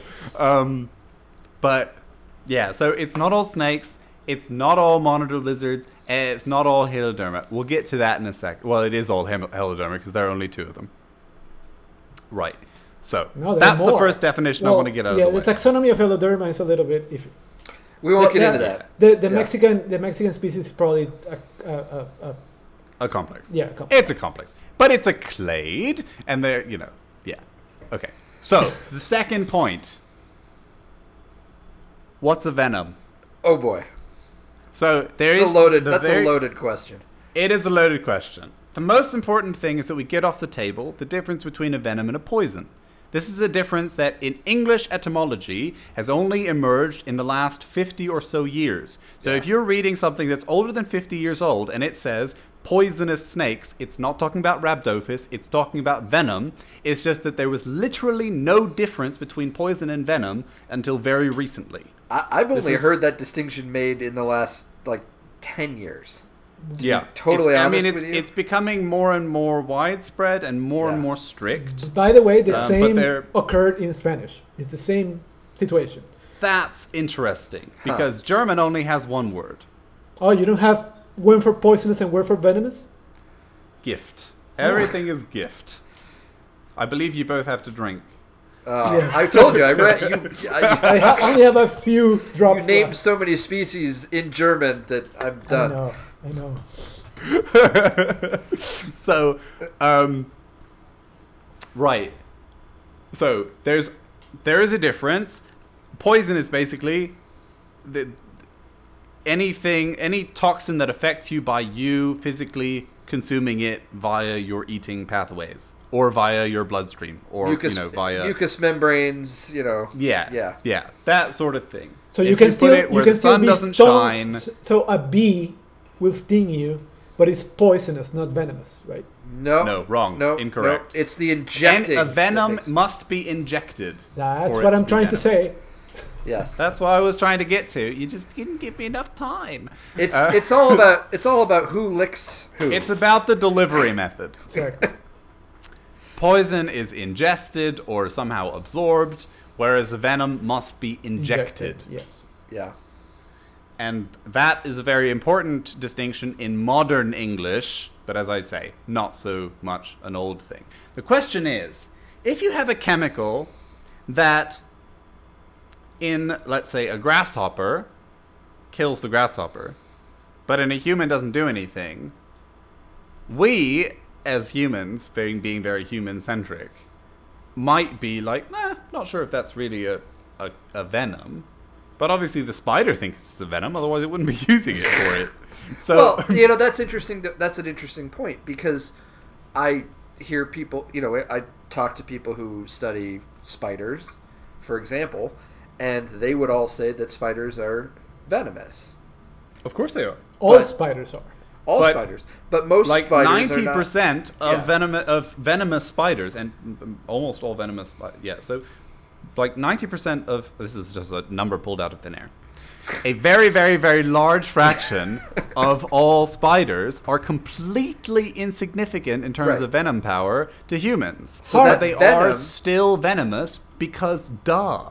Yeah. But this has actually been dis- disputed in the literature. So th- it's just this is this seems to be something that should be clear, but people are a bit. But stupid wait, about there, there are Does two, it there are have- two ways to looking at this. They're they're they're harmless, quote unquote, because the toxin that they have do not do not aff- doesn't affect human in a significant way, or also they can be harmless because the injecting method is doesn't affect human, meaning that their teeth are so small or this thing is so small that they cannot penetrate human skin. Well, They're two different dosage things. d- dosage is important here. Yes, I mean, also. when you're talking about a chemical uh, uh, that can hurt you, the uh, dosage is a big factor. You Yes. know, right. I, I mean, a high enough dosage of water Well, the, will the, kill Will you. kill the, you. the virulence combined with the dosage because you have stuff like coral snakes that have a very uh, small dosage but high virulence. So and I don't know if the exact word is virulence, but I'm using it. Yeah, no, I get, really. I get it's you. not Potency, potency. Potency, Potency, potency. yeah. Right.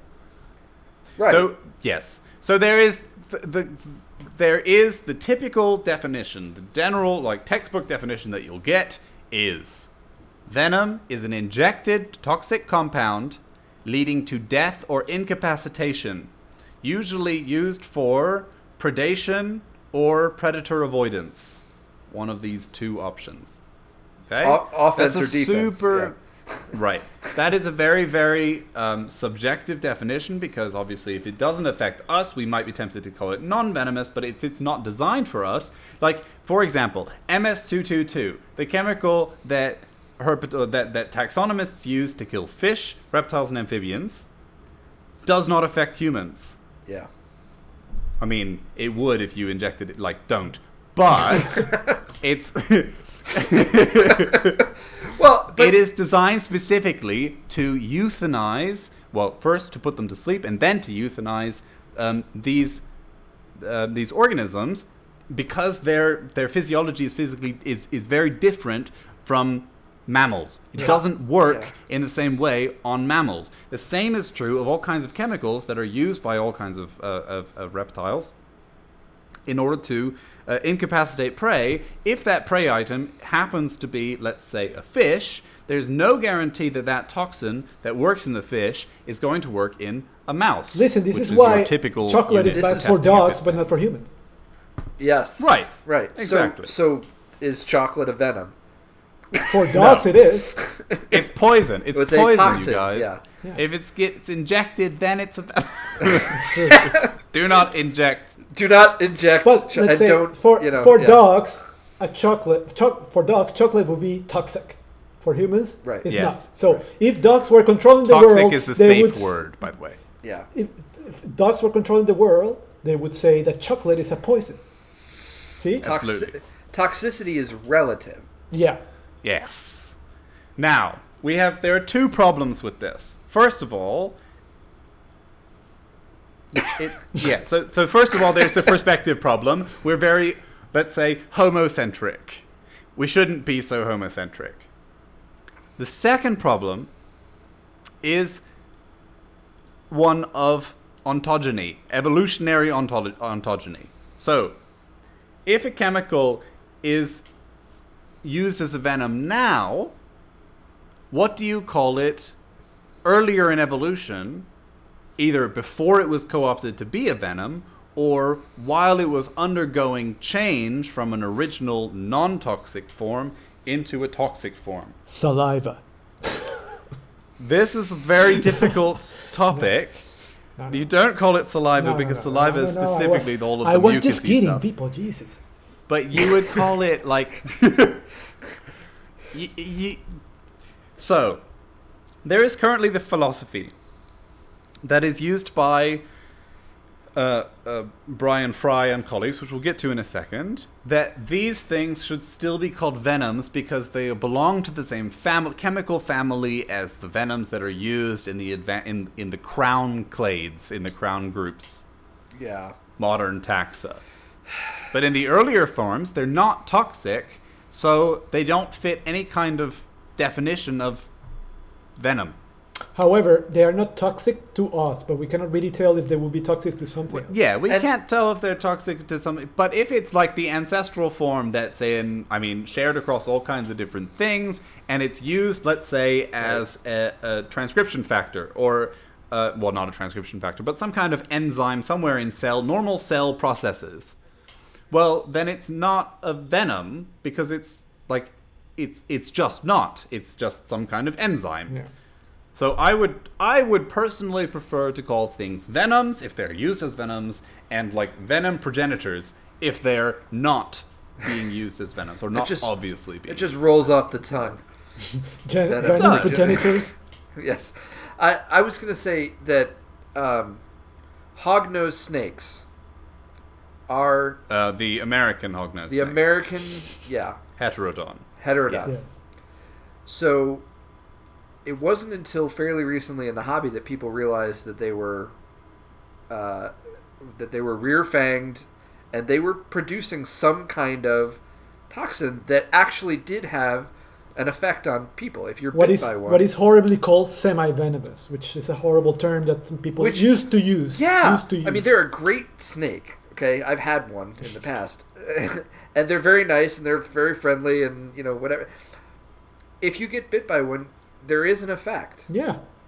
and Yeah, and sometimes it's medically significant, and you Yes. need to get evacuated And to a hospital. I I, have seen pictures. I don't it's know if, horrendous. if any have any, any of you have been bitten by one of these rear fangs. I have. I, I was bitten I- by a by a leptodeira. You know what a leptodeira I've never been able to get a hognose to bite me in the first place uh, because they do the whole, you know. Well, they have to chew on you to get the rear fang thing. Yeah, well, it's pretty hard to get one to bite you. That's yeah, exactly. I mean, I have been bitten by a few um, rear-fanged snakes in Madagascar, and they have never been biting me for long enough for them to get their rear fangs into my flesh. Yeah. So I've never had any effect of Oh. anything. I mean, it I itches, have. but it itches because my hands are dirty. so, I have. I was what bitten was by your a- effect? I what was, were you bitten by? I was bitten by a Leptodeira annulata, and which is a species known for causing symptoms, like local symptoms. My symptoms, because I didn't let the snake chew long enough, were that my uh, my hand got swollen until my wrist, and I I I felt like a buzzing. I felt pain at the first time, and then like a buzzing thing, and it it went away in like 24 hours. I didn't feel any more than Yeah. that, but I didn't let the snake, you know, bite for long. And I know that that species has produced local edema and uh, and uh, y- uh, s- some more Well- severe symptoms in other people. Yeah. I, I was gonna say I've never been bitten by a rear fang snake, but I have been. I have received a bite by, from a garter snake of all snakes that that gave me like a itchy, welty hive. There was there was Yeah. there was a reaction to the bite for sure. Well, yeah, and then when So- we when we talk about this later, I'm gonna tell you uh, another story with something that is not a snake and not something that you usually think that will give you something a reaction like that. Uh, that it, mm, we'll talk about that when we Okay. go first. So I, I'm only, I'm bringing that up because you know, I, I, I, everything in me wants to say no. That's not that's a that's a non venomous snake, right? In terms of talking about snakes and, but at the same time, I can't deny that there is some sort of re- reaction that happens in a human being when when you're exposed to that. Yeah, I mean, you also react badly to saliva in general when it gets into your bloodstream. Would not recommend that, just in general. Um, Yeah. But uh, yeah, so there there is something to this whole thing about like defining venom very carefully. That's that's the important thing. And and colubroids in general, so of course the garter snakes are among those, have actually reduced their whole venom system because they became constrictors, and that that becoming of a constrictor reduced the need for venom. well, but basically. garter Well, snakes garter are not, snakes aren't contri- not- yeah. no, yeah. A lot of a lot of colubroids are not constrictors. No, but the ancestral state was Okay. becoming. They lost the venom because they became Yeah. Okay. I got you. But They phrasing, then right, subsequently yeah. stopped being constrictors. Okay. Yeah. So, yeah. Okay, so that's the preface. now we can talk about the actual the actual stuff. So it all starts off with um, so at the time, you must bear in mind we thought that geckos were deeply nested inside of the squamates. Super We thought lizards. that exactly. Some people said that chameleons were the most ancest- like the most ancient of all of the excellent chamele- of all of the excellent squamate groups. There were various different sort of topologies that had come out, and they were all based on Iguanians morphology. were supposed to be the base yeah, of the. Ig- iguanians were the basal group. Oh, that's right. Yeah. And then comes this paper by uh, Fry et al., Brian Fry and colleagues, in 2005, published in Nature. And this paper reported on, first of all, it reported for the first time venom from varanids and iguanians, which had not really been shown before. Yeah, but let me just say for a minute before we get into that that uh, before this paper came out, is people used to the phylogeny of squamates was completely different. Not only iguanians were considered to be a basal, the most basal group of squamates, but also snakes were included within a, as a clade that evolved from anguimorphs, and uh, uh, amphisbaenians were treated as a different order. Remember Yeah. when amphisbaenia was a different order? Yeah. it Wasn't Oh, uh, those were the ig- days. Yes. igua- ig- iguanids and agamids were like two. Was also like there was a big. Yeah, acrodonta, Yeah. pleurodonta, and all that. Yeah. Yeah. Okay. So they sequenced these these char- these genes, and then they uh, built a phylogeny out of their um, out of the genes that they sequenced. And what that phylogeny recovered was basal position of dibamids and geckos followed by xantusiids, cordylids, and skinkids as sort of an unresolved um, uh, polytom- polytomy. Then the teiids, teioids, la- lacertids, and fisbenians together. And then this clade. This clade remained unnamed. And the clade consisted of snakes, Helodermatids, so uh, Gila monsters. Anguids, so well, what's the name for the anguids? The common name. Uh, glass Penguins. lizard, gla- glass lizards, and Glass lizards and, Oh. and allies. alligator lizards and allies. Sheltopusik. Shelter yeah, all Pusics. those things. uh, the varanids and the and the iguania, right? So the the acrodonts and the chameleons and whatnot. which threw people on a loop. Everybody was like, "What in the actual fuck is this?" Yeah. because this topology had not been seen before. And then they made this nice little bracket on the side of their tree that says Venom Clade. so so Dun, they dun, said dun. now this is where I start to get a little bit miffed. Uh oh. Because what they did is Prepare to drink. in this tree yeah, yeah. they bit Prepare to drink. I have it. I'm ready to drink why why why are we drinking now? because you're miffed. So I'm ready to drink. Here comes some German words. sure. Here, here comes the German. I'm not going to use. Yeah. There's no. There's no German words to be used here. All right, all right. So we have we have this tree, right? So when you're typically reconstructing a tree and you want to show a synapomorphy of a group, you indicate that with vertical lines on the branch. This is like standard progress pro- process when you're doing a a tree where you have like a morphological or a chemical synapomorphy, you indicate that with a vertical line on the branch where that synapomorphy evolved. And then the assumption is that that is a commonality to all of the things that are descendants of that clade. Well, what they've done in this tree is that they've gone to the basal branch where snakes diverge from the iguanians plus varanids plus anguids plus hermit helodermatids. And on that branch, they've drawn nine vertical bars. And now your assumption has to be oh, they have found all of the nine proteins that are indicated with these vertical bars in every member of this subclade. Not at all. They have some evidence for some of these things from some of the members of the subclade. These are not shared characteristics, it's just that each of these things has been found in at least one of these two groups. Okay. And the inference, therefore, is that these every member of the sub of, of this clade, indicated at this node, every member of the clade, um, ha- or, or other way around, the most recent common ancestor of the clade must have had in its venom gland. Venom gland is a thing we'll come to in a bit, tied to the definition problem.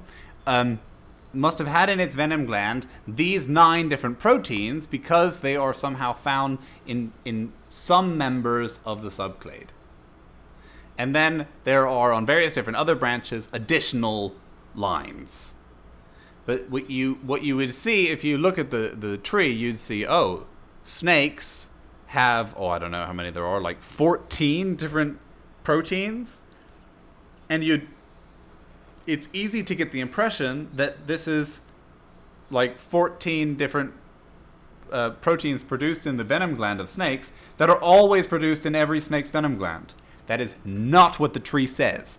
And that is not something that's explained in the, in the figure caption either. This is just completely unclear from the figure. So I hate the figure, and it's actually something that they continue to do in later papers. I, I personally find this figure has done more harm than good. There, there are many other alternative and better ways. So the you could have results were great, but the figure was awful. Right. And because people look at the figures without reading the paper, uh, some people were sort of like, wow, all snakes have all of these different proteins, which is not what they're saying. Run in fear. Uh, right. Which is another problem with this situation we will talk about. Is, is Right. thinking that all these animals are horribly harmful. yeah. Exactly. Yeah. So we'll get to that in a second after the next paper.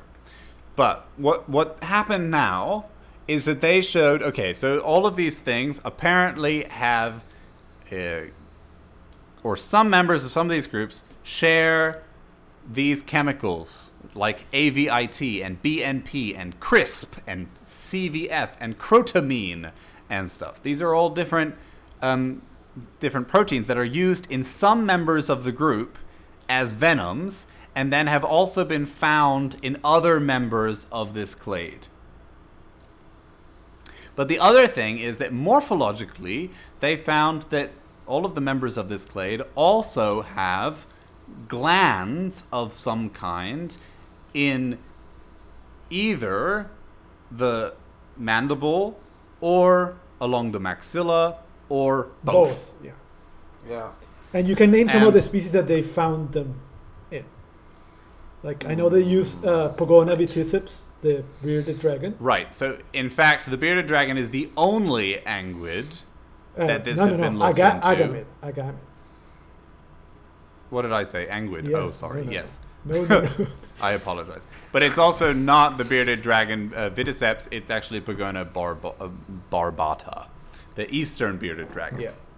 Um, but irrespective of that, so it, this is, I think, um, except for.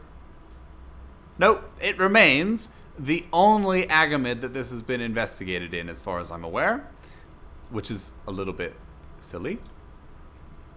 Um, but. I think later studies found it in iguana iguana also, right?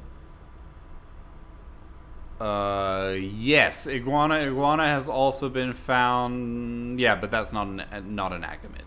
No, but, what it- I'm saying, yes, if it has, it's in a, it has also been studied in in iguanids. if it is in Yes. an agamid and an, an iguanid, you can pretty much confidently say that it's gonna probably be present in all iguanids.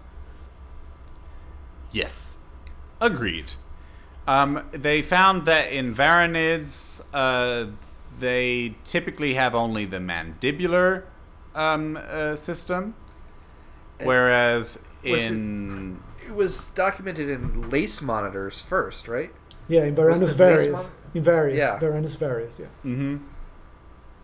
Right. So they typically only have it along the on, along the mandible and have reduced or wholly lost the uh, maxillary ma- the maxillary glands, whereas snakes have put a lot of effort into the maxillary glands. That's also something that has been studied in much more detail in future things. Um, but this, the, I mean, the major outcome of this very first paper was, ooh, throwing apart everything that we know about the topology of the reptile tree, and hey, look, we now have um, this clade, which seems to be united by the fact that they have venom. Yeah, and it means Then- that venom evolved a long time ago, and it is far more common than we thought. And it was Right. lo- lost Yeah, multiple times. quote unquote. Exactly. Because until now, ev- these three different groups had indicated at least two separate origins, probably three separate origins of venom. Well, now apparently we think, or, or now the, the new information was, oh, we think these actually sort of all originated at the same time. Mm-hmm. Okay, now along comes a second paper published in the same year by uh, Vidal and Hedges. So this was published in, uh, oh, I can't pronounce this, Compte Rendu Biologie, a French journal. And in this paper, they built a phylogeny from nine genes.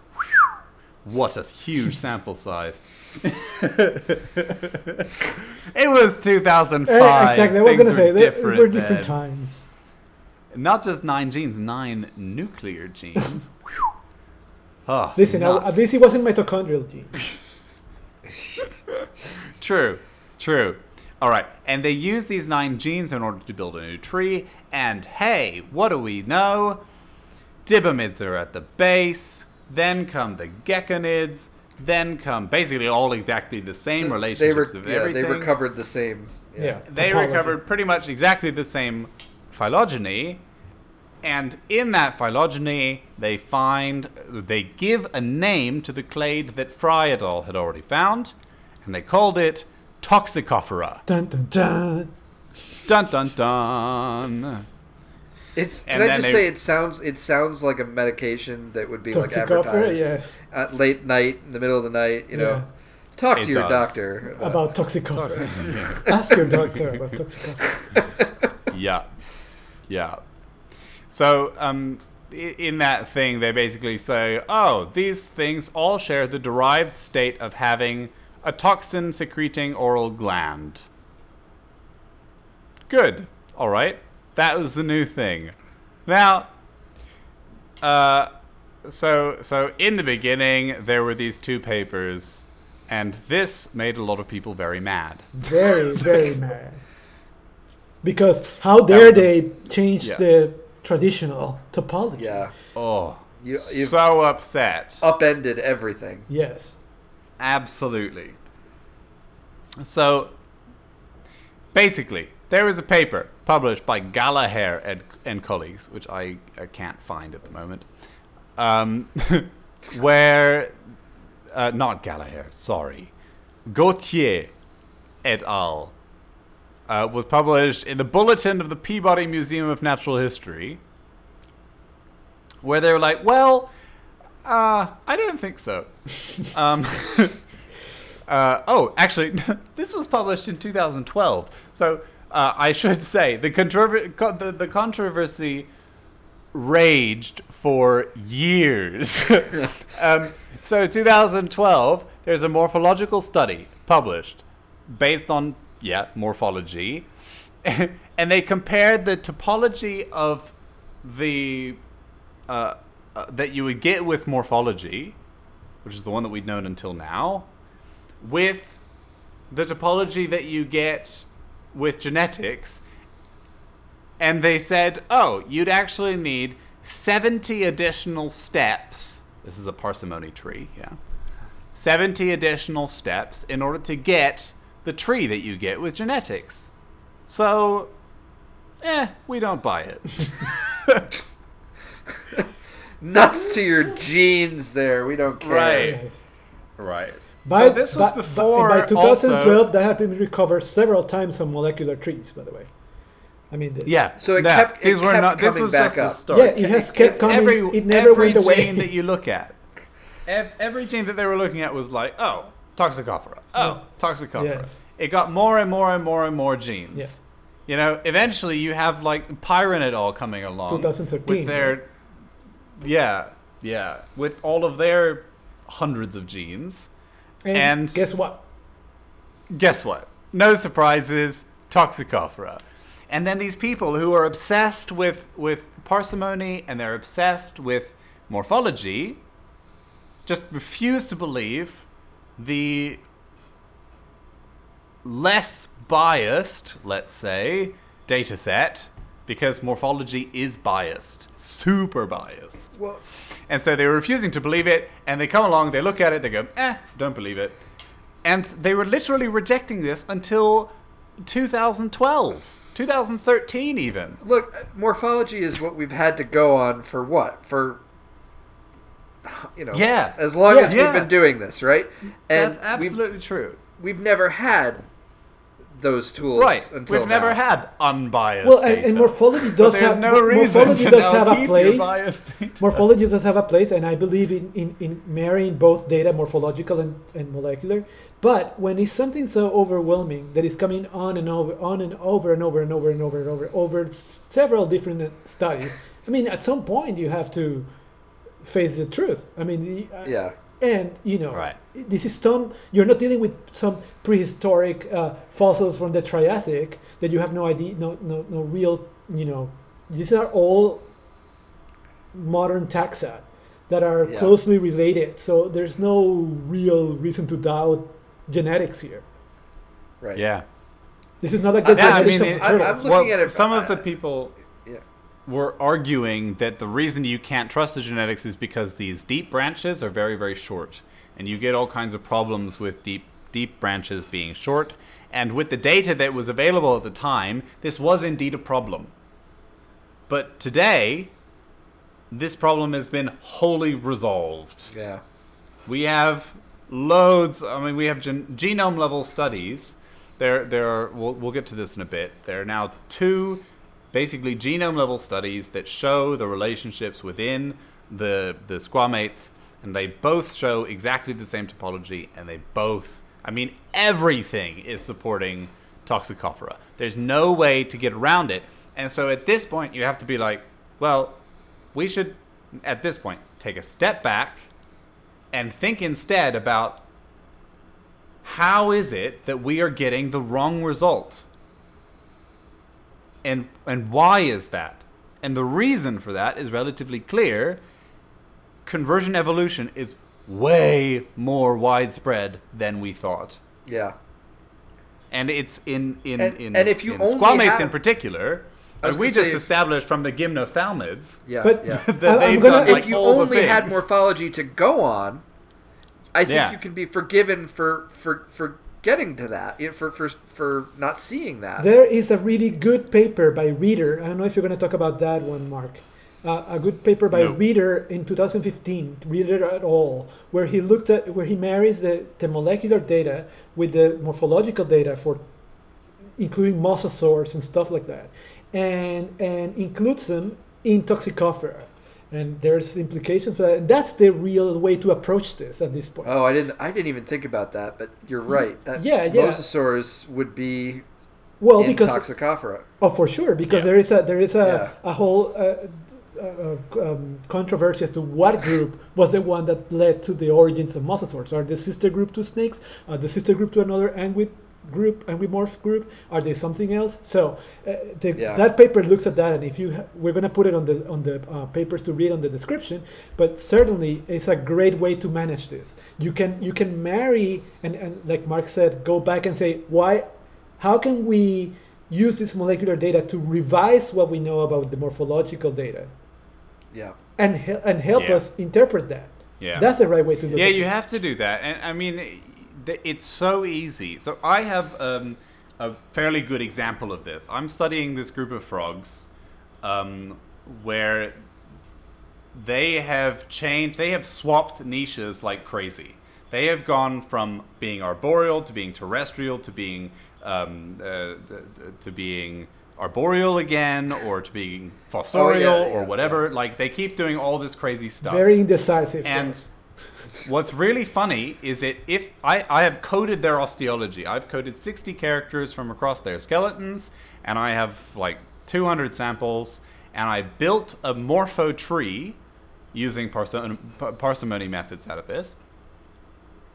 And what's what's hilarious is that I get out the clades that are ecologically similar, which have historically been taxonomically considered the same genus, but they're not the same genus because we know that they're not the same genus and you're so you're getting in fact with the morphology a reconstruction of the old taxonomy which was based on morphology Which was because of yeah, the convergent virgins, evolution Yeah. which has nothing to do with the actual evolution of the frogs yeah, and this happens. because their history many, is so this has happened many, many, many times in many different groups. We were just talking about about Yeah. the gymnophthalmids. It happens also with the Caribbean amoebas. It happens many, many times. But Yeah. I also gonna put a caveat here. Some of that also happens because morphologists are lazy sometimes and they don't look at enough characters Oh, so they're missing a lot out. of stuff that they don't see Yeah. a lot of that time ha- a lot of times happen also happens because of that a caveat yeah and and people are biased in their assessment of characters or they you know they're not successfully choosing homologous characters is all all of these different problems happen yeah during their, their So- during their analysis things are not coded appropriately in their in their um, data sets and there are a bunch of issues Exactly. Yeah. Yeah. So, um, what is the current status? So things have come along now. Toxicofera is, and I'm just going to say it, unquestionably a clade. The most recent phylogenies, there are two important phylogenies that you should be aware of, one of which we've talked about before. It's this Irisarri et al., which is a 2017 paper, uh, which was published in Nature, Ecology, and Evolution, where they built a transcriptome tree of all of the jawed vertebrates. And in that tree, the relationship is uh, snakes are sister to Iguania plus Anguimorpha. And in another tree, which was a 4,000 gene tree by Streicher and Wiens, uh, Wiens, sorry, in biology letters, also found exactly the same relationship. So we're not finding snakes sister to anguimorphs anymore. Snakes are outside of the group. Very, very short branch length, but 100% secured. Although, to be fair, uh, genomic level analyses almost always have 100% uh, certainty. Uh, even if it's wrong, they'll get 100% for it because of the way that we do these things. Um, but anyway, so we we're relatively confident now that first of all, Toxicofera really exists, and secondly, it does place the snakes outside of Iguania plus Anguimorpha, but it's still the Toxicofera. It's Yeah. 100% always, always, always there. The only No part that is it. not clear is exactly where, what the relationships between Anguania, that, that topology, that part of the tree is still a little bit So within Toxicofera. within Toxicofera. Yeah. Okay. yeah. Probably because we're missing mosasaurs. And that group, Yeah. that Dolicho, the, probably because we're missing dolichosaurs like tetrapodo, tet- tetrapodophis and all those things that are not that are extinct, that are not are clades that Yeah. are not alive anymore. We don't Yeah. have Yeah. we don't have a way to sample them. very difficult to do anything with those clades. Yeah. So it's just a problem that we have to overcome. In terms of our understanding of the rest of the hypothesis, so let's just say that so the clade is without question correct. So we have to reinterpret all of our morphology, all of the things we know about the evolution of morphology, based on the new topology. And that's really that actually that's really cool. If you think about that, Yeah. there's not a lot of times that that Agreed. happens in in you know modern times Yeah. where we we get to say, "Oh, throw it out. It's all wrong." Yeah, You know. Right. you. I can think. It's hard to be wrong at such a scale Yeah. for so long. But this has been the case with birds, with mammals. yeah. It's happened over and over and over and over. Convergent evolution is way more common than we thought. Yeah. Yeah. So the rest of the the rest of the story is really important. What about the venoms? What about the different proteins? So, um, since that 2005 paper, and in fact, I think even before that, um, Bryan Fry, I guess it's Professor Bryan Fry, Dr. Bryan Fry, calls himself the Venom Doctor. anyway, let's say Dr. Bryan Fry. He has published, oh, I don't know, like a bajillion papers. so many papers. I was surprised not all of them are about this whole thing. I thought this was his baby and this was basically all he was doing. But he publishes all kinds of stuff, like about um, uh, centipedes and squids and uh, basically if it has a venom, All he's venom talking about stuff. it. Okay. Yeah, yeah. So he's really venom dro- doctor Uh, is is the right Uh, Cephalop- I mean, uh, you mentioned squid. Cephalopods have some pretty gnarly Yeah. venoms going on. I know that's not Yeah. for this podcast, but I've been bitten Yeah. by a cuttlefish, and it Yeah. hurt. I I want to be the first to say that um what's her say what's what's her face the one what's her name Sarah McAnulty.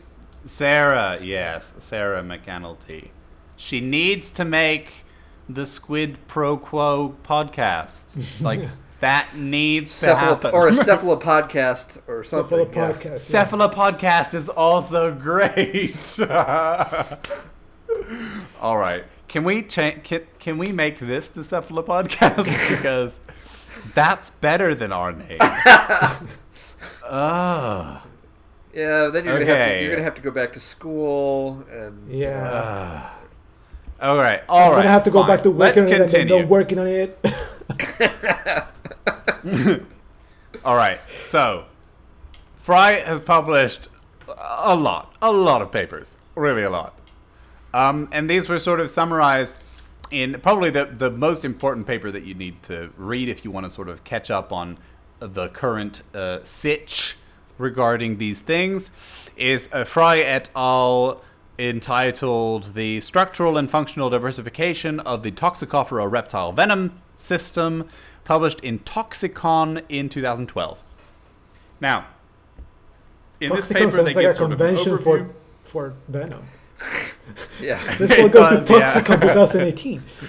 Uh, It's just all these people who are in really toxic relationships. Oh, Oh, yeah. That's a darker Okay, view, like, Mark. oh, That's a darker view. I was, so just, I was just looking for something less dark than that. So, in this paper, what they've done is they've sort of given an overview about the various different things, and everything is going super well. They have these crazy huge tables that are like, okay, these are the proteins that we found involved in venom, and this is what they were originally doing, so that's quite cool. And you can see all the stuff that's sort of been co opted into the venom system and what it was doing before. So, things where it's like making fluid flow faster oh, that sounds like something that's a really good way of, you know, uh, uh, you know, it's something that you can use as an injecting mechanism in order to, uh, you know, have some kind of increase in the viscosity of the blood of the of the thing that you're uh, not decrease the viscosity of the blood of the thing that you're injecting or whatever. So all these various different things. Interestingly, a few genes that you can't really tell or we, we don't know what they're doing, um, which of course always happens. As you get further into the paper, however, I must say it does. So there's a lot of stuff that's quite interesting, and then there's like, I don't know, a three page rant about how Komodo dragons hunt and how it's not with bacteria. Which is good. I mean, it covers the basics, but it's it's you know I would say it's you know two and a half pages longer than it needs to be. And then there's a whole thing. Like, there's genuinely a four-page debate on whether we should use the word venom or not. And then there's a three-page debate on whether we should use the word venom gland or not. So it becomes a bit ranty. And this is something that I feel is one of the detractors from the from the whole I'm going to use the awful term and call it the Toxicofera hypothesis because it's not a hypothesis. It's just Yeah, the Toxicofera clade and the research about the venom stuff is that a lot of it is sort of in the it's in the shadow or or you know it's tainted a bit by the fact that there's so much of this discussion that is going on on topics that are not necessarily related to the actual findings of the paper but they feel the need to sort of get out of the way. Okay, it's good to define what venom is, but you don't need four pages of defining what venom is, and you don't need three pages of defining why you're calling or saying why you're calling it a venom gland.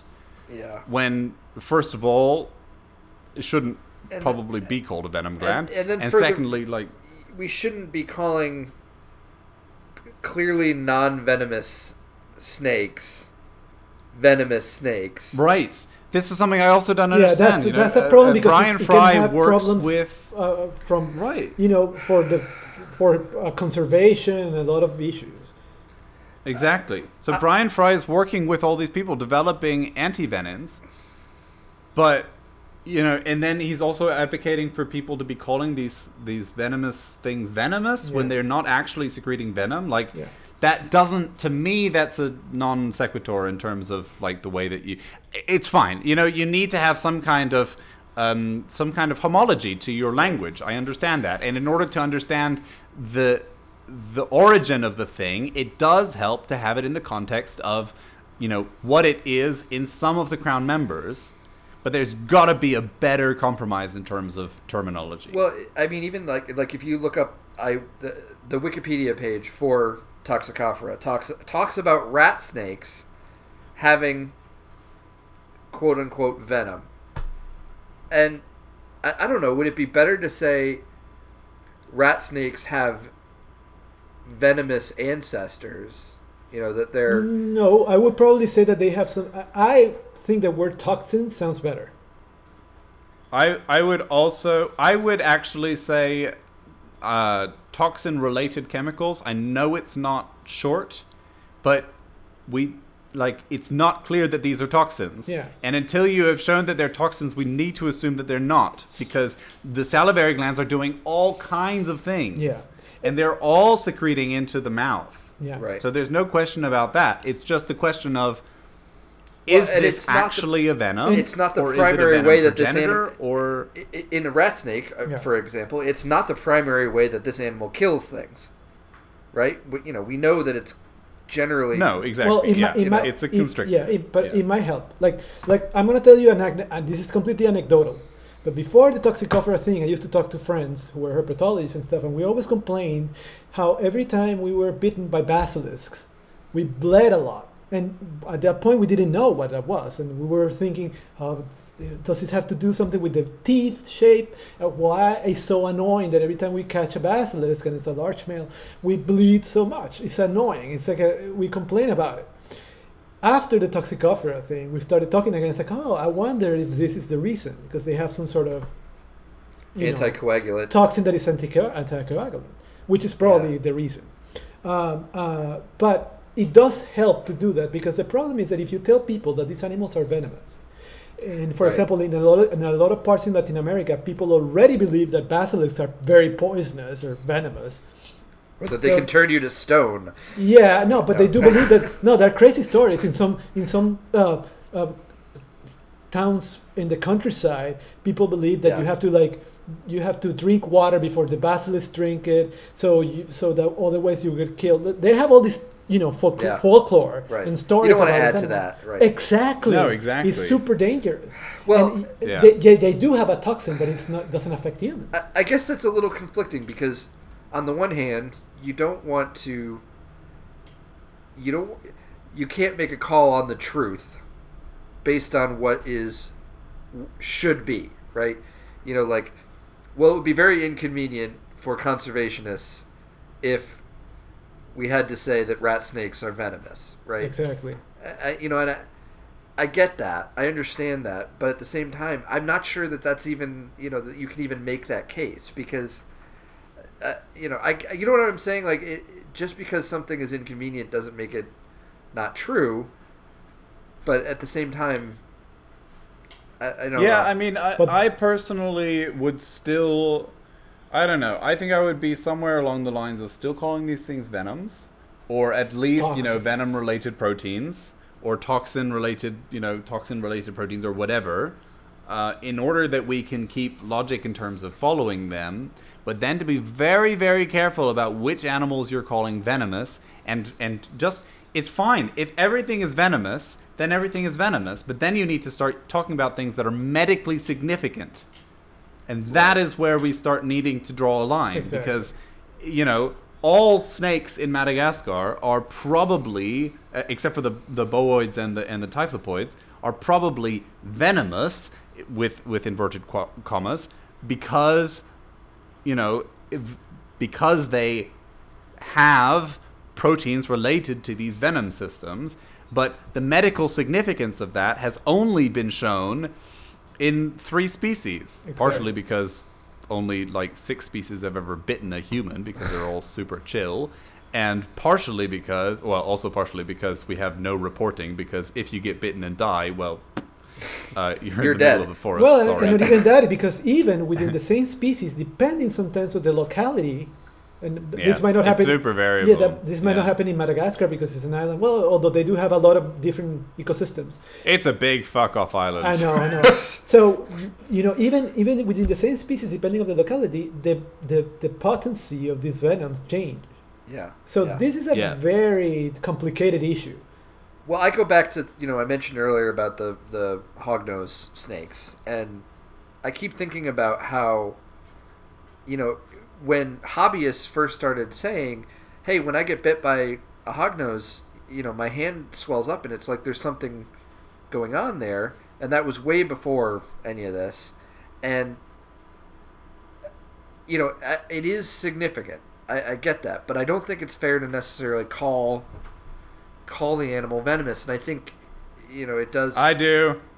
I do. We're gonna have to disagree on that because if I get if I see someone who's bitten by a, a hognose snake, I'm gonna make sure that they're gonna see a medical professional because it could get serious. I'm I'm Like- just I'm just I well, guess especially I'm really, with people with anaphylactic shock, and you don't know what the other you know. Yeah. yeah. I'm really on It's the, I- possible that something can be weakly venomous, but it's still venomous. So so could you not say that about a rat snake? Yeah, you can say that they're all weakly venomous, but then you have to say, yeah, almost all snakes are weakly venomous, and that's fine. However- we, Well, let's, let's however- going back in that going way back to the beginning, that's essentially what we do say about spiders. Well, yeah, exactly. So how is it that I much suppose different that's from true. that? Well, it's not, but Well, but I think not. the case that you have to make with snakes is that you you do have to rank them in the potency for what we know because a lot of these things are unknown. A lot of these snakes have never bitten anybody, and there is no recollection of what that venom is. I mean, how Right. that works. We, we- uh, there are a lot of tiny fossorial snakes that probably have like a super potent venom, and we have no clue. Yeah. But Yeah. for conservation reasons, I'm very much against calling them venomous. I want to say that they're toxic, mildly, mildly toxic, or but it's very dangerous because already people have a, a thing against snakes to begin with. Right. See, right. if you're gonna add to that the fact that now they're all venomous, I just don't want to see the yellow press going crazy on that and saying, "Oh, the snakes are venomous," and you know, creating a problem, Right. bigger, a bigger problem of what Right. already is. Uh, how problem. Yeah. can you be? How can and it, yeah? I guess where I'm where I'm having a problem is how can you be truthful with people and still be accurate? Call I them. get- You, know, the- can call them mildly venomous but harmless, or you can just say they're harmless because that doesn't say whether or not it's got a venom. they are venomous, but it's still a harmless snake. Yes. Yeah. So when I, And I think that's where we need to draw. the when line. I was writing my um, guide of reptiles of squamates of Venezuela that I never finished and it's never gonna probably happen, um, what I did was that I divided in divided in categories. So I had species that were, of course, like crotalids and vipers and stuff like that were completely venomous. No they- touchies. no touchies, exactly. Then I had mildly venomous, and I ranked them in color. I had a color code next to it, where, Oh. where species that were known to have a, a, a rear fang, but were known to have a, a, a more potent toxin, were ranked in a different colors from those. And then there were some that were harmless because either the venom was of known that was known to not be cause any problem, or were so small like.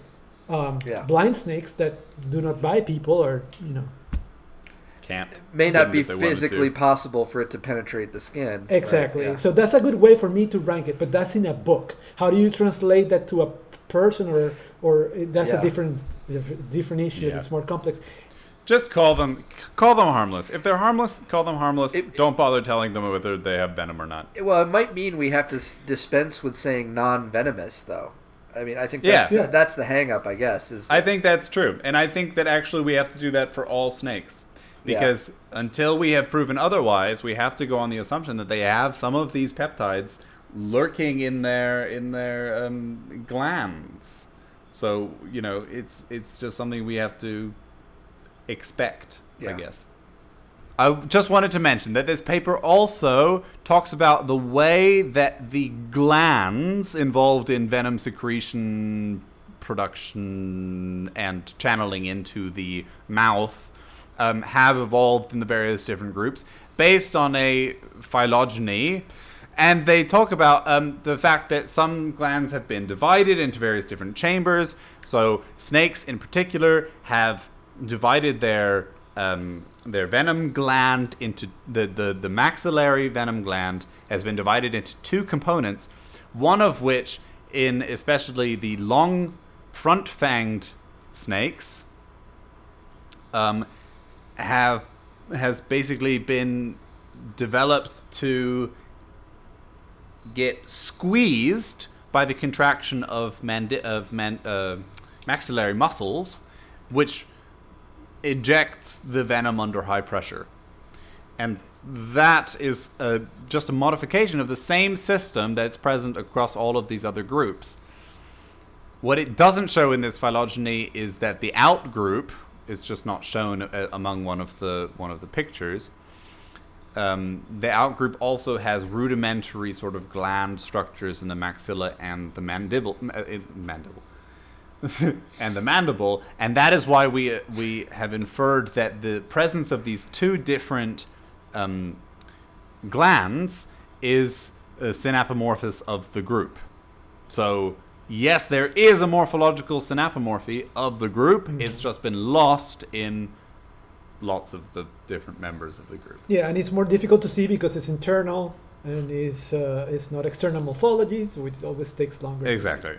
Now imagine that mosasaurs were part of this group, and imagine a giant aquatic lizard thing with venom. I just think that's wonderful. That's the next hear? uh, uh, uh, um, Meg movie is gonna be about a poisonous, a vo- venomous, a venomous uh, Yeah. mosasaur. I have just had a brilliant idea. Gabriel. You know the bird, the pitohui? No, which one is the pitohui? It's the poisonous bird. Oh yeah, Oh, they call the it the yellow one. poisonous Yeah. bird? yeah, Yeah. So that's a poisonous dinosaur.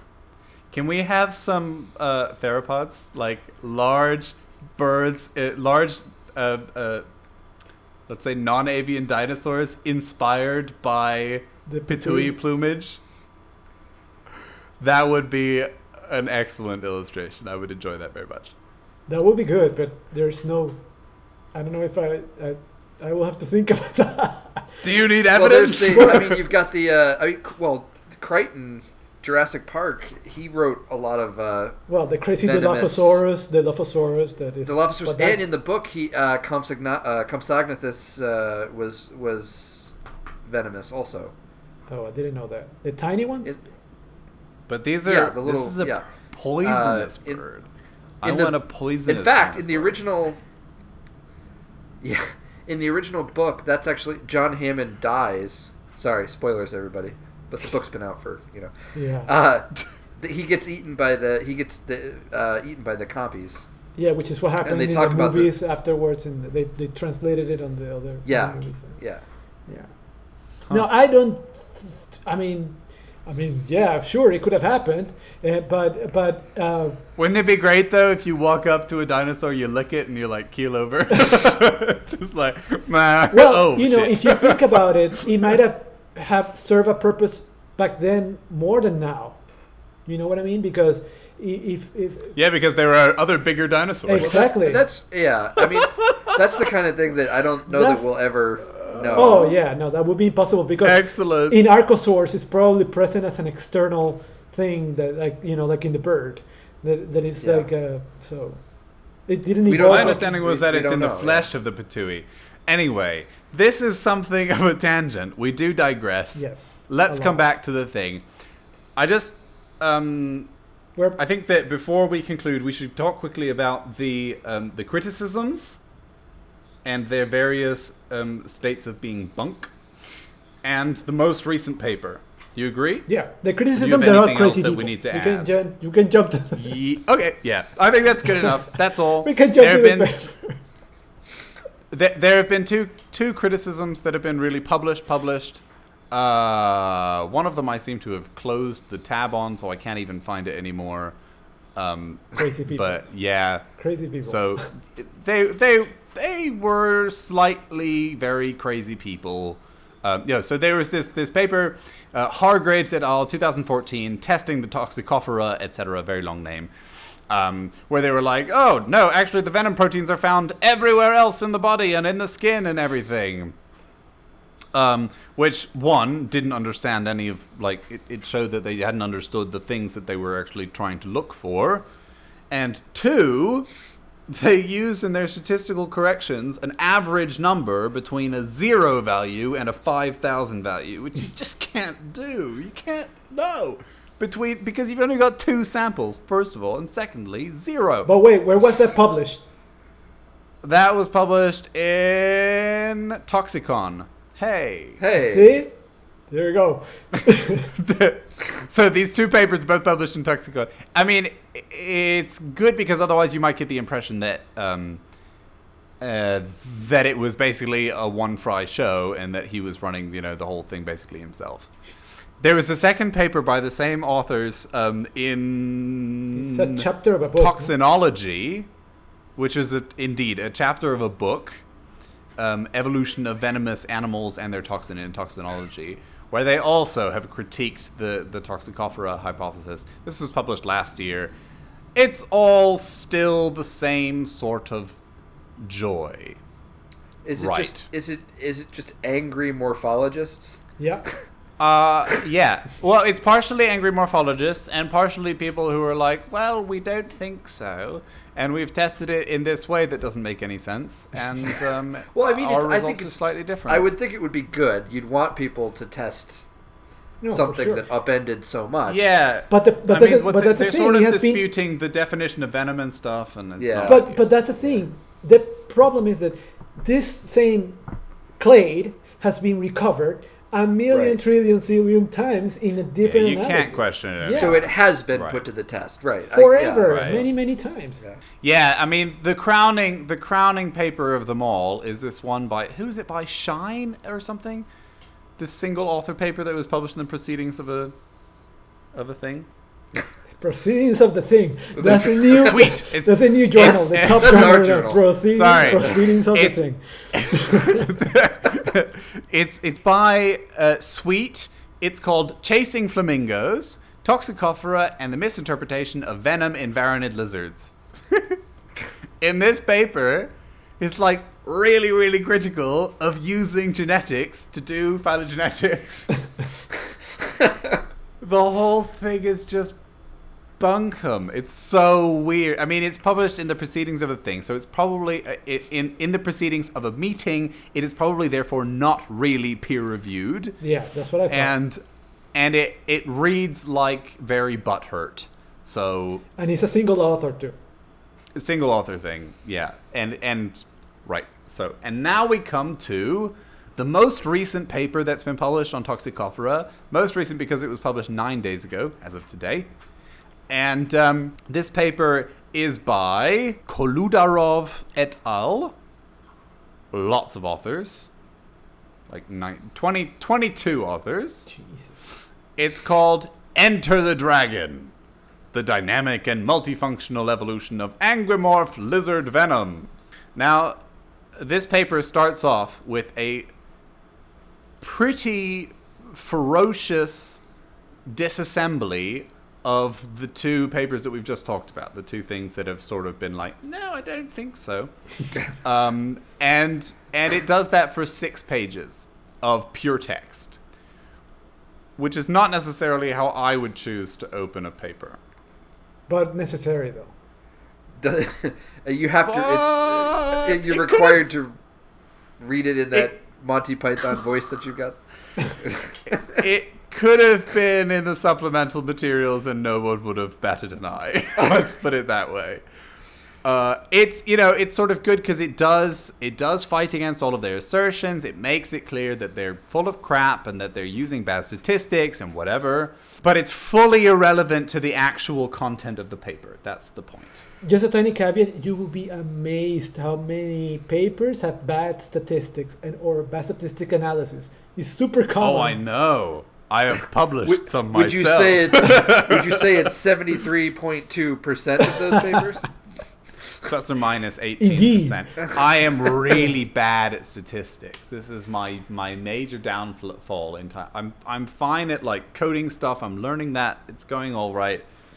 But in terms of like figuring out if I'm reporting my statistics right, statistics right, or if I'm doing the right test on the thing and I've taken into account the right sort of steps and stuff, when you're actually coming to publish that shit, it is so hard to know what you're doing. Yeah, and the, re- and But the reviewers. I know not to average two samples. The reviewers and- don't want to look at it either. They go like, "Oh yeah, this Yeah. is fine. this is fine." Well, I was very fortunate uh, because a colleague of mine. Yeah. a colleague of mine reviewed one of my papers recently, and he was like, "That's not how you report these tests." so That he, is- he's a stickler for statistics, so that was I, good. That when I was- work with a colleague of mine, uh, uh, Michael Harvey, that's what it was great that he was super good at it, and I was like, yeah, yeah, this is the data. go, but go I don't want to do with it." that. I want to know how to do the right thing. That's Well- pretty important. Yes, I, I tried to learn, but it was it was too complicated. I tried that, Yes. and yeah, Yeah, I, if I can have somebody else do it, I quite understand. yeah. I quite understand. So, uh, I mean, that's how I feel about most statistics. maybe things. there's a business opportunity there for you know for rogue statisticians. See, now Squamets is even Yeah. proposing business opportunities for people. Yes. we'll be Okay, at the well, the- we'll be at the next Toxicon. Yeah. Toxicon 20- 2019. it does sound like an actual conference. It's so funny. That's pretty much all we have to Um, say about Toxicofera. We killed yeah, it. that's basically it. So, so the most recent thing, I just wanted to go very quickly. They've looked at the venoms that are being secreted by anguimorphs. They still have not looked in any detail at agamids for some reason. I guess that's probably coming. or even um, it's. but- Yeah. Yeah, let, Agamids, let's let's make sure that we say also that the uh, um, animal, the the squamates that are outside of the clade are the ones that are do not have these toxins and are geckos, skinks, lacertoids, amphisbaenians. Um, that's basically it. Yeah, like teiids, uh, Yeah. gymnophthalmids that we talked about earlier. So all of Yeah. those things don't have all these toxins, but all the others do. Yes. Yeah. So there's it's a bit of a weird, uh, weird, a weirdness. Yep. It's sort of interesting. I mean, the thing is that most of those clades do in fact have homologous proteins. What they what these these snakes for the most part, or what these these um, this clade for the most part is not doing is inventing something completely new. In evolution, that actually happens relatively seldom. Rarely, yeah. What they are instead doing is they are taking from their existing suite of chemicals that do things and expressing them in the venom glands, and then some of them are subsequently super strongly adapted to become potent. Yeah.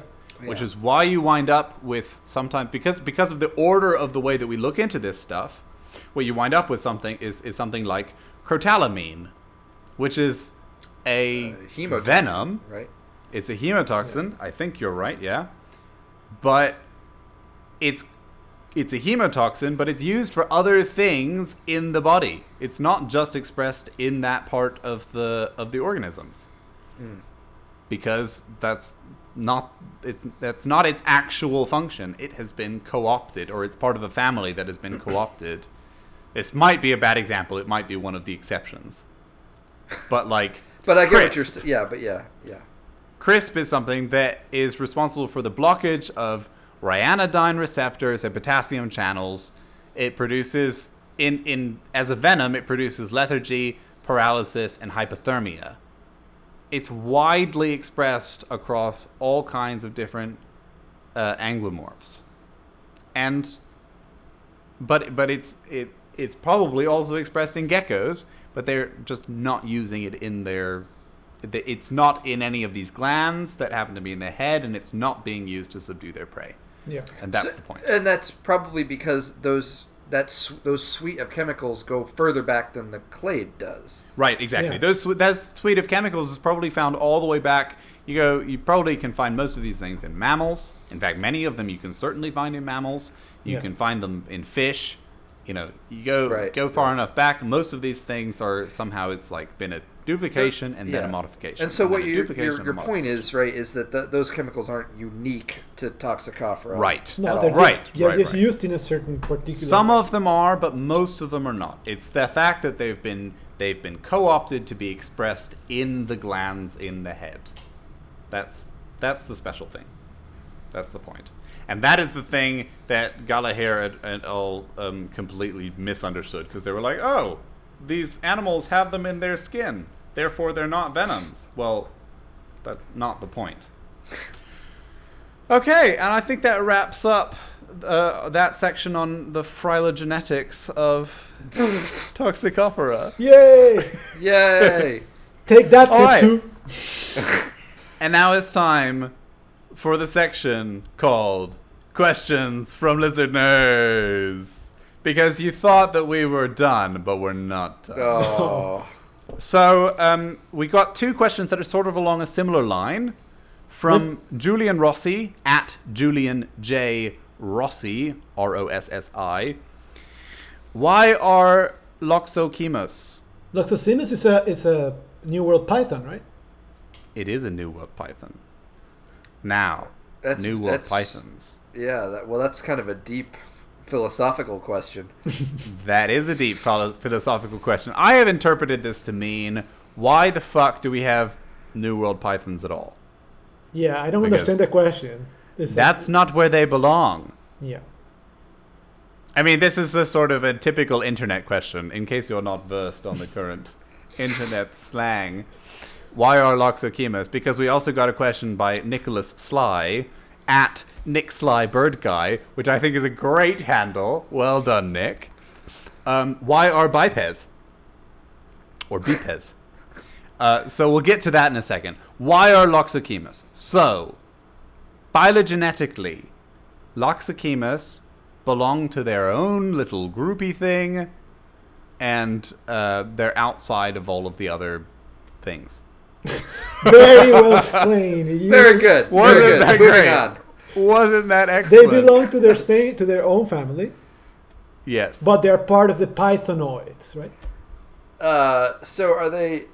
Okay, so let's get to it. Are they convergent, or is this like a no, they're real Pythonoids. They're real- biogeography thing? He's a this is a biogeography. biogeography thing. Okay, it's a biogeography thing. There you go. Yeah. Yeah. You're welcome. and they are burrowing um, snakes. they have are a, burrowing. They have a little yeah. shovel-nosed like thing in the front. I had prepared all kinds of stuff for this, but I've like su- subsequently changed things in the tabs, and I can't find anything. so I think we got it. I think. I Yeah, think that's that's, fine. Yeah, That's Loxocemus is it's very confusing because it's um, you know it's a new world python. There shouldn't be any pythons in the new world. That's very weird. But it's not a real python. It's very very old, and uh, yeah, so it's not really clear how it got to its current position. They are to also me, to not me, you can say you can say biogeography and do the hand wavy motion, and then we're done. You know? exactly. they are also non, you know, very nondescript snakes. They're brown and just they just have a shovel-like nose, and that's they're pretty much their their Yeah. interesting thing about them. That's that's pretty much it. That's pretty much it.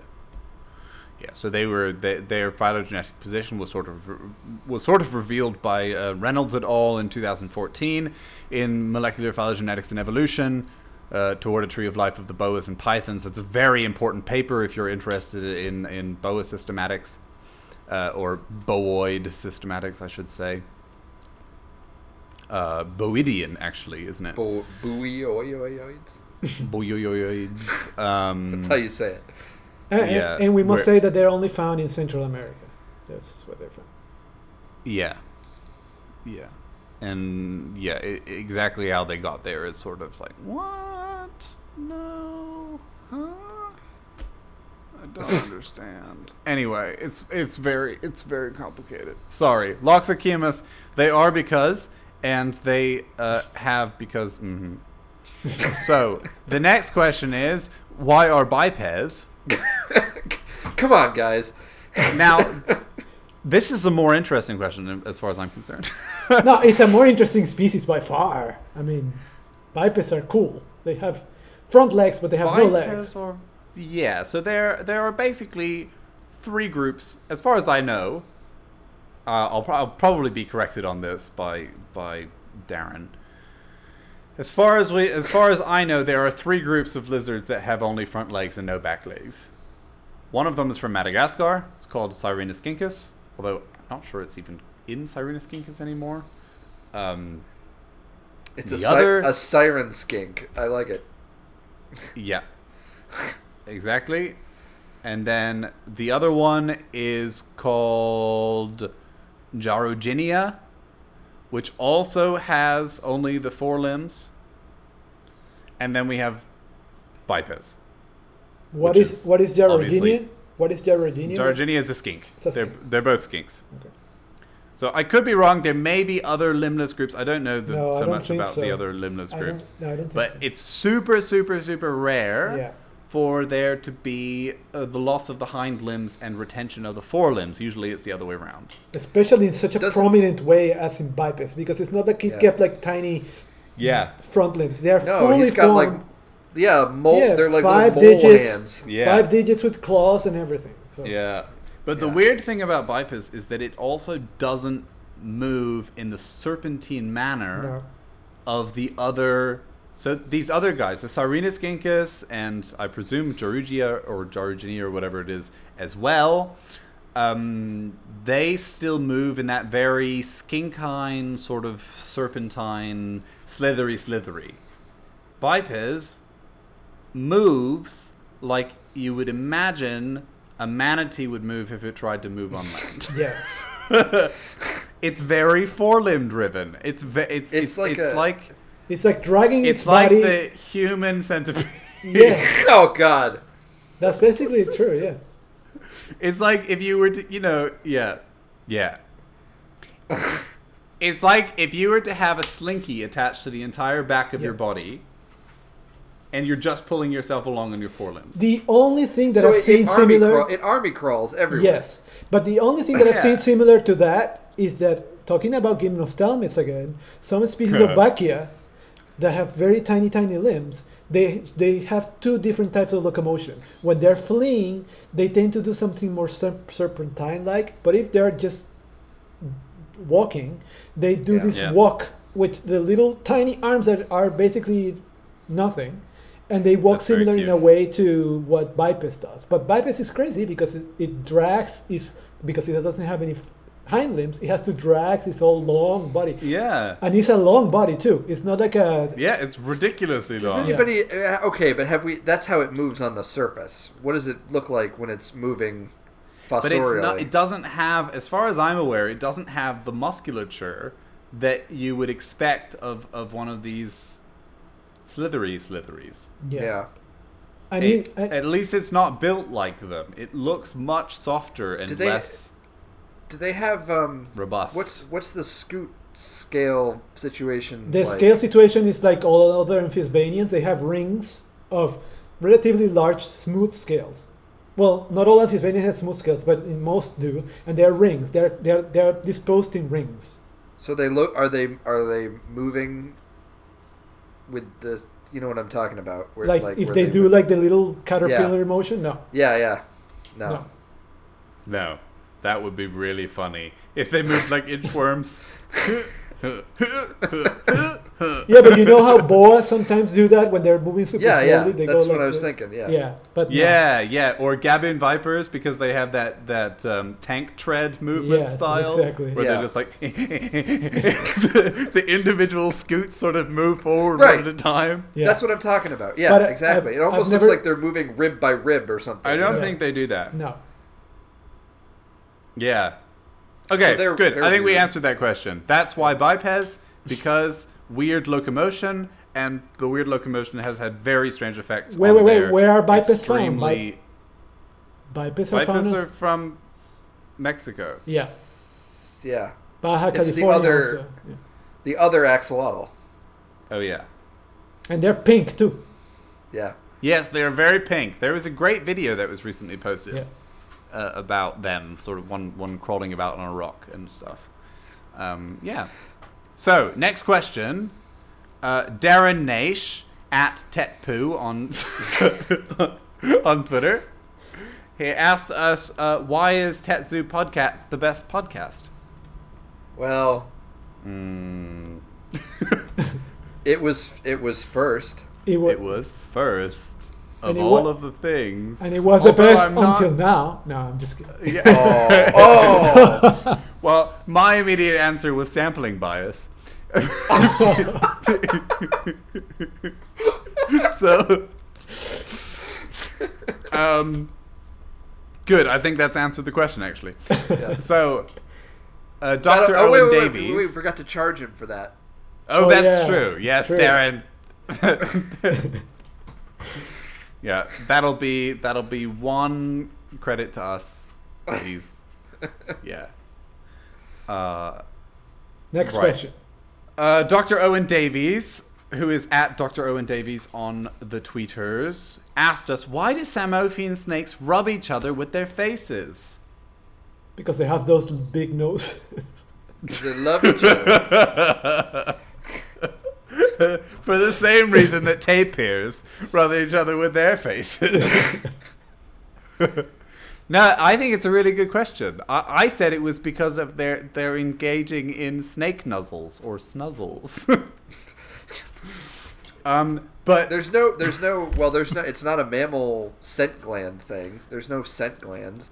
well. No, but I, I mean, snakes have a lot of of um, motion receptors and and receptory things on their scales. And also, let me just say that this is a very understudied area. All these um, the the glands that are all in squamate scales.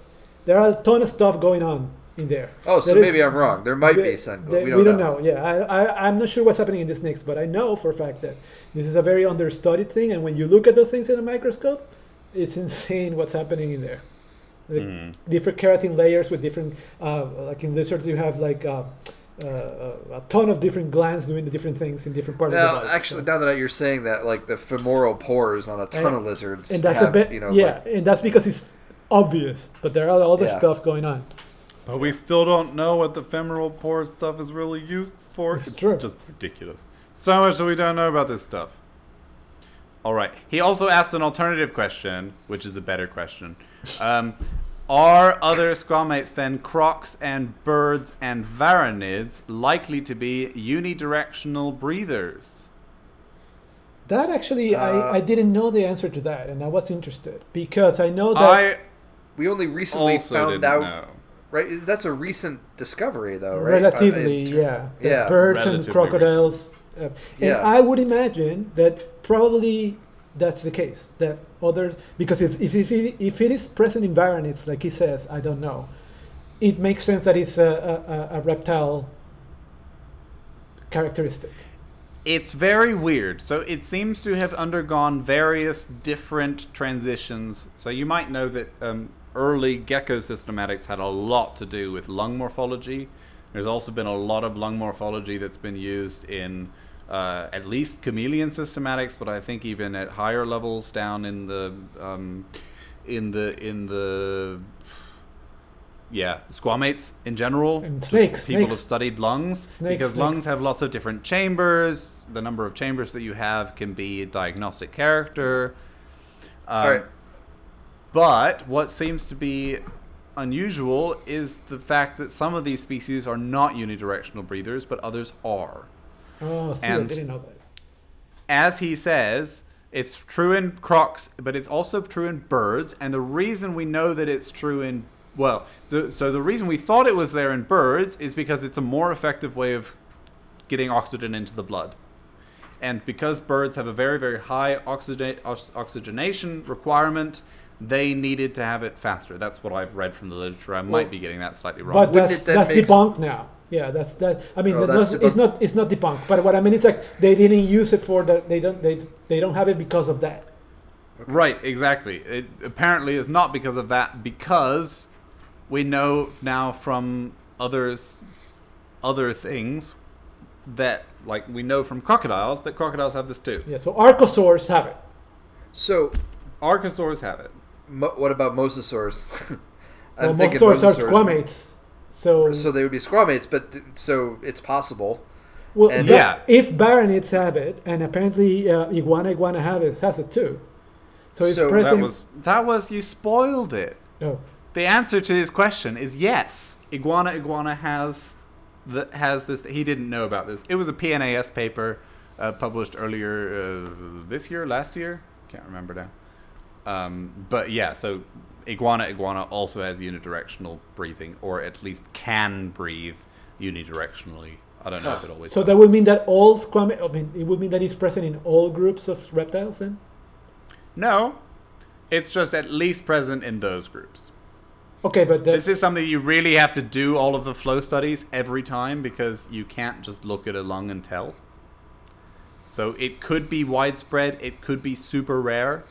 What we about what about turtles? Have anybody looked into turtles? I don't know, t- turtles are too busy breathing through their butts.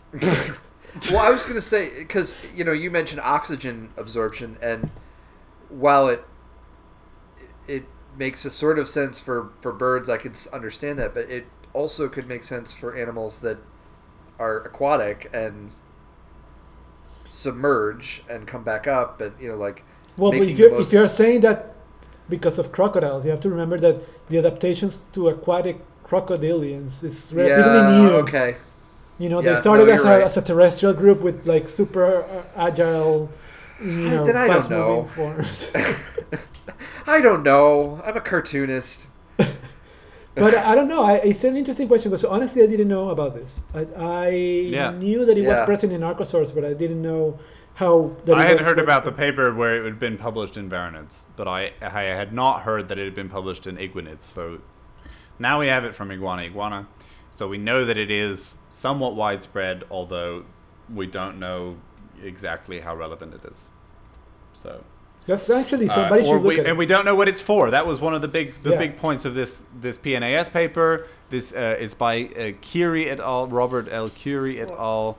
Uh, is it- published PNAS but- but- in 2014. Maybe it's not for anything. 2014. but what it, we it can could be one of those things that's just not for anything, and it's just this is a Well, this is a solution that they but, hit on. But what know? we can say is that's a far more effective way of breathing than we than ours, and and and it it just goes together with all the things that is crappy in mammals and very good in reptiles. Like you know, our color, our vision suck, our breathing systems suck, and reptiles have really good vision and and and, and, and breathing systems. So Yeah. we just suck. Mammals suck.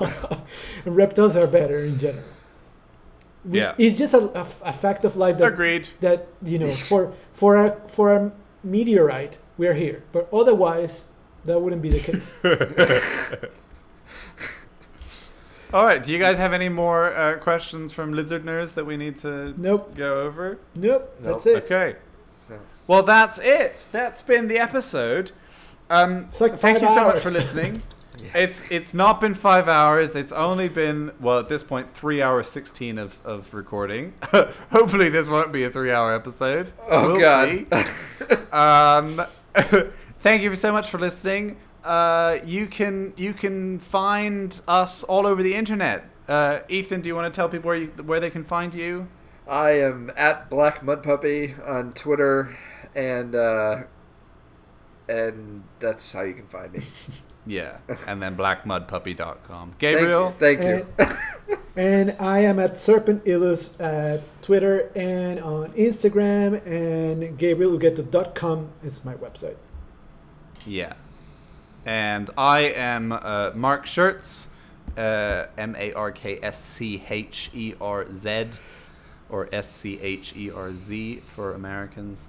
Uh, on the Twitters, you can find my. Uh, basically, just if you Google my name, you'll find me. Um, all, of, all of the websitey things. Or Google And you can- or Google gymnophthalmids.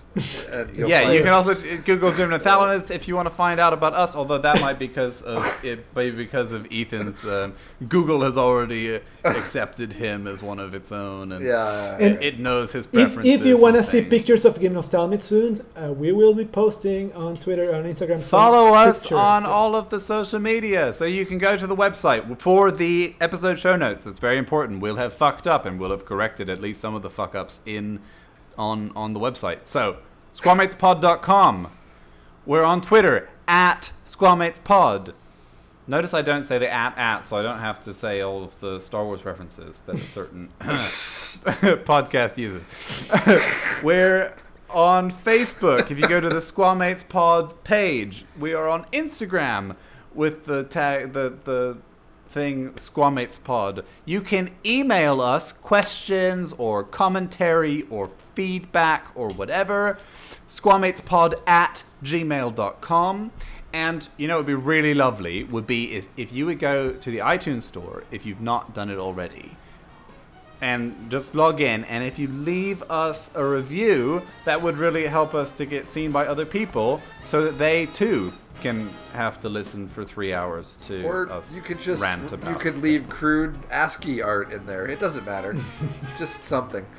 Well that might get filtered out by the system. But do do please leave us reviews. It would be very very welcome and we would be extremely happy about it. And i'm, I'm sorry that i use so many superlatives but please. Uh, so thank you and that's it. And um, as we say on the show Hakuna. Squamata.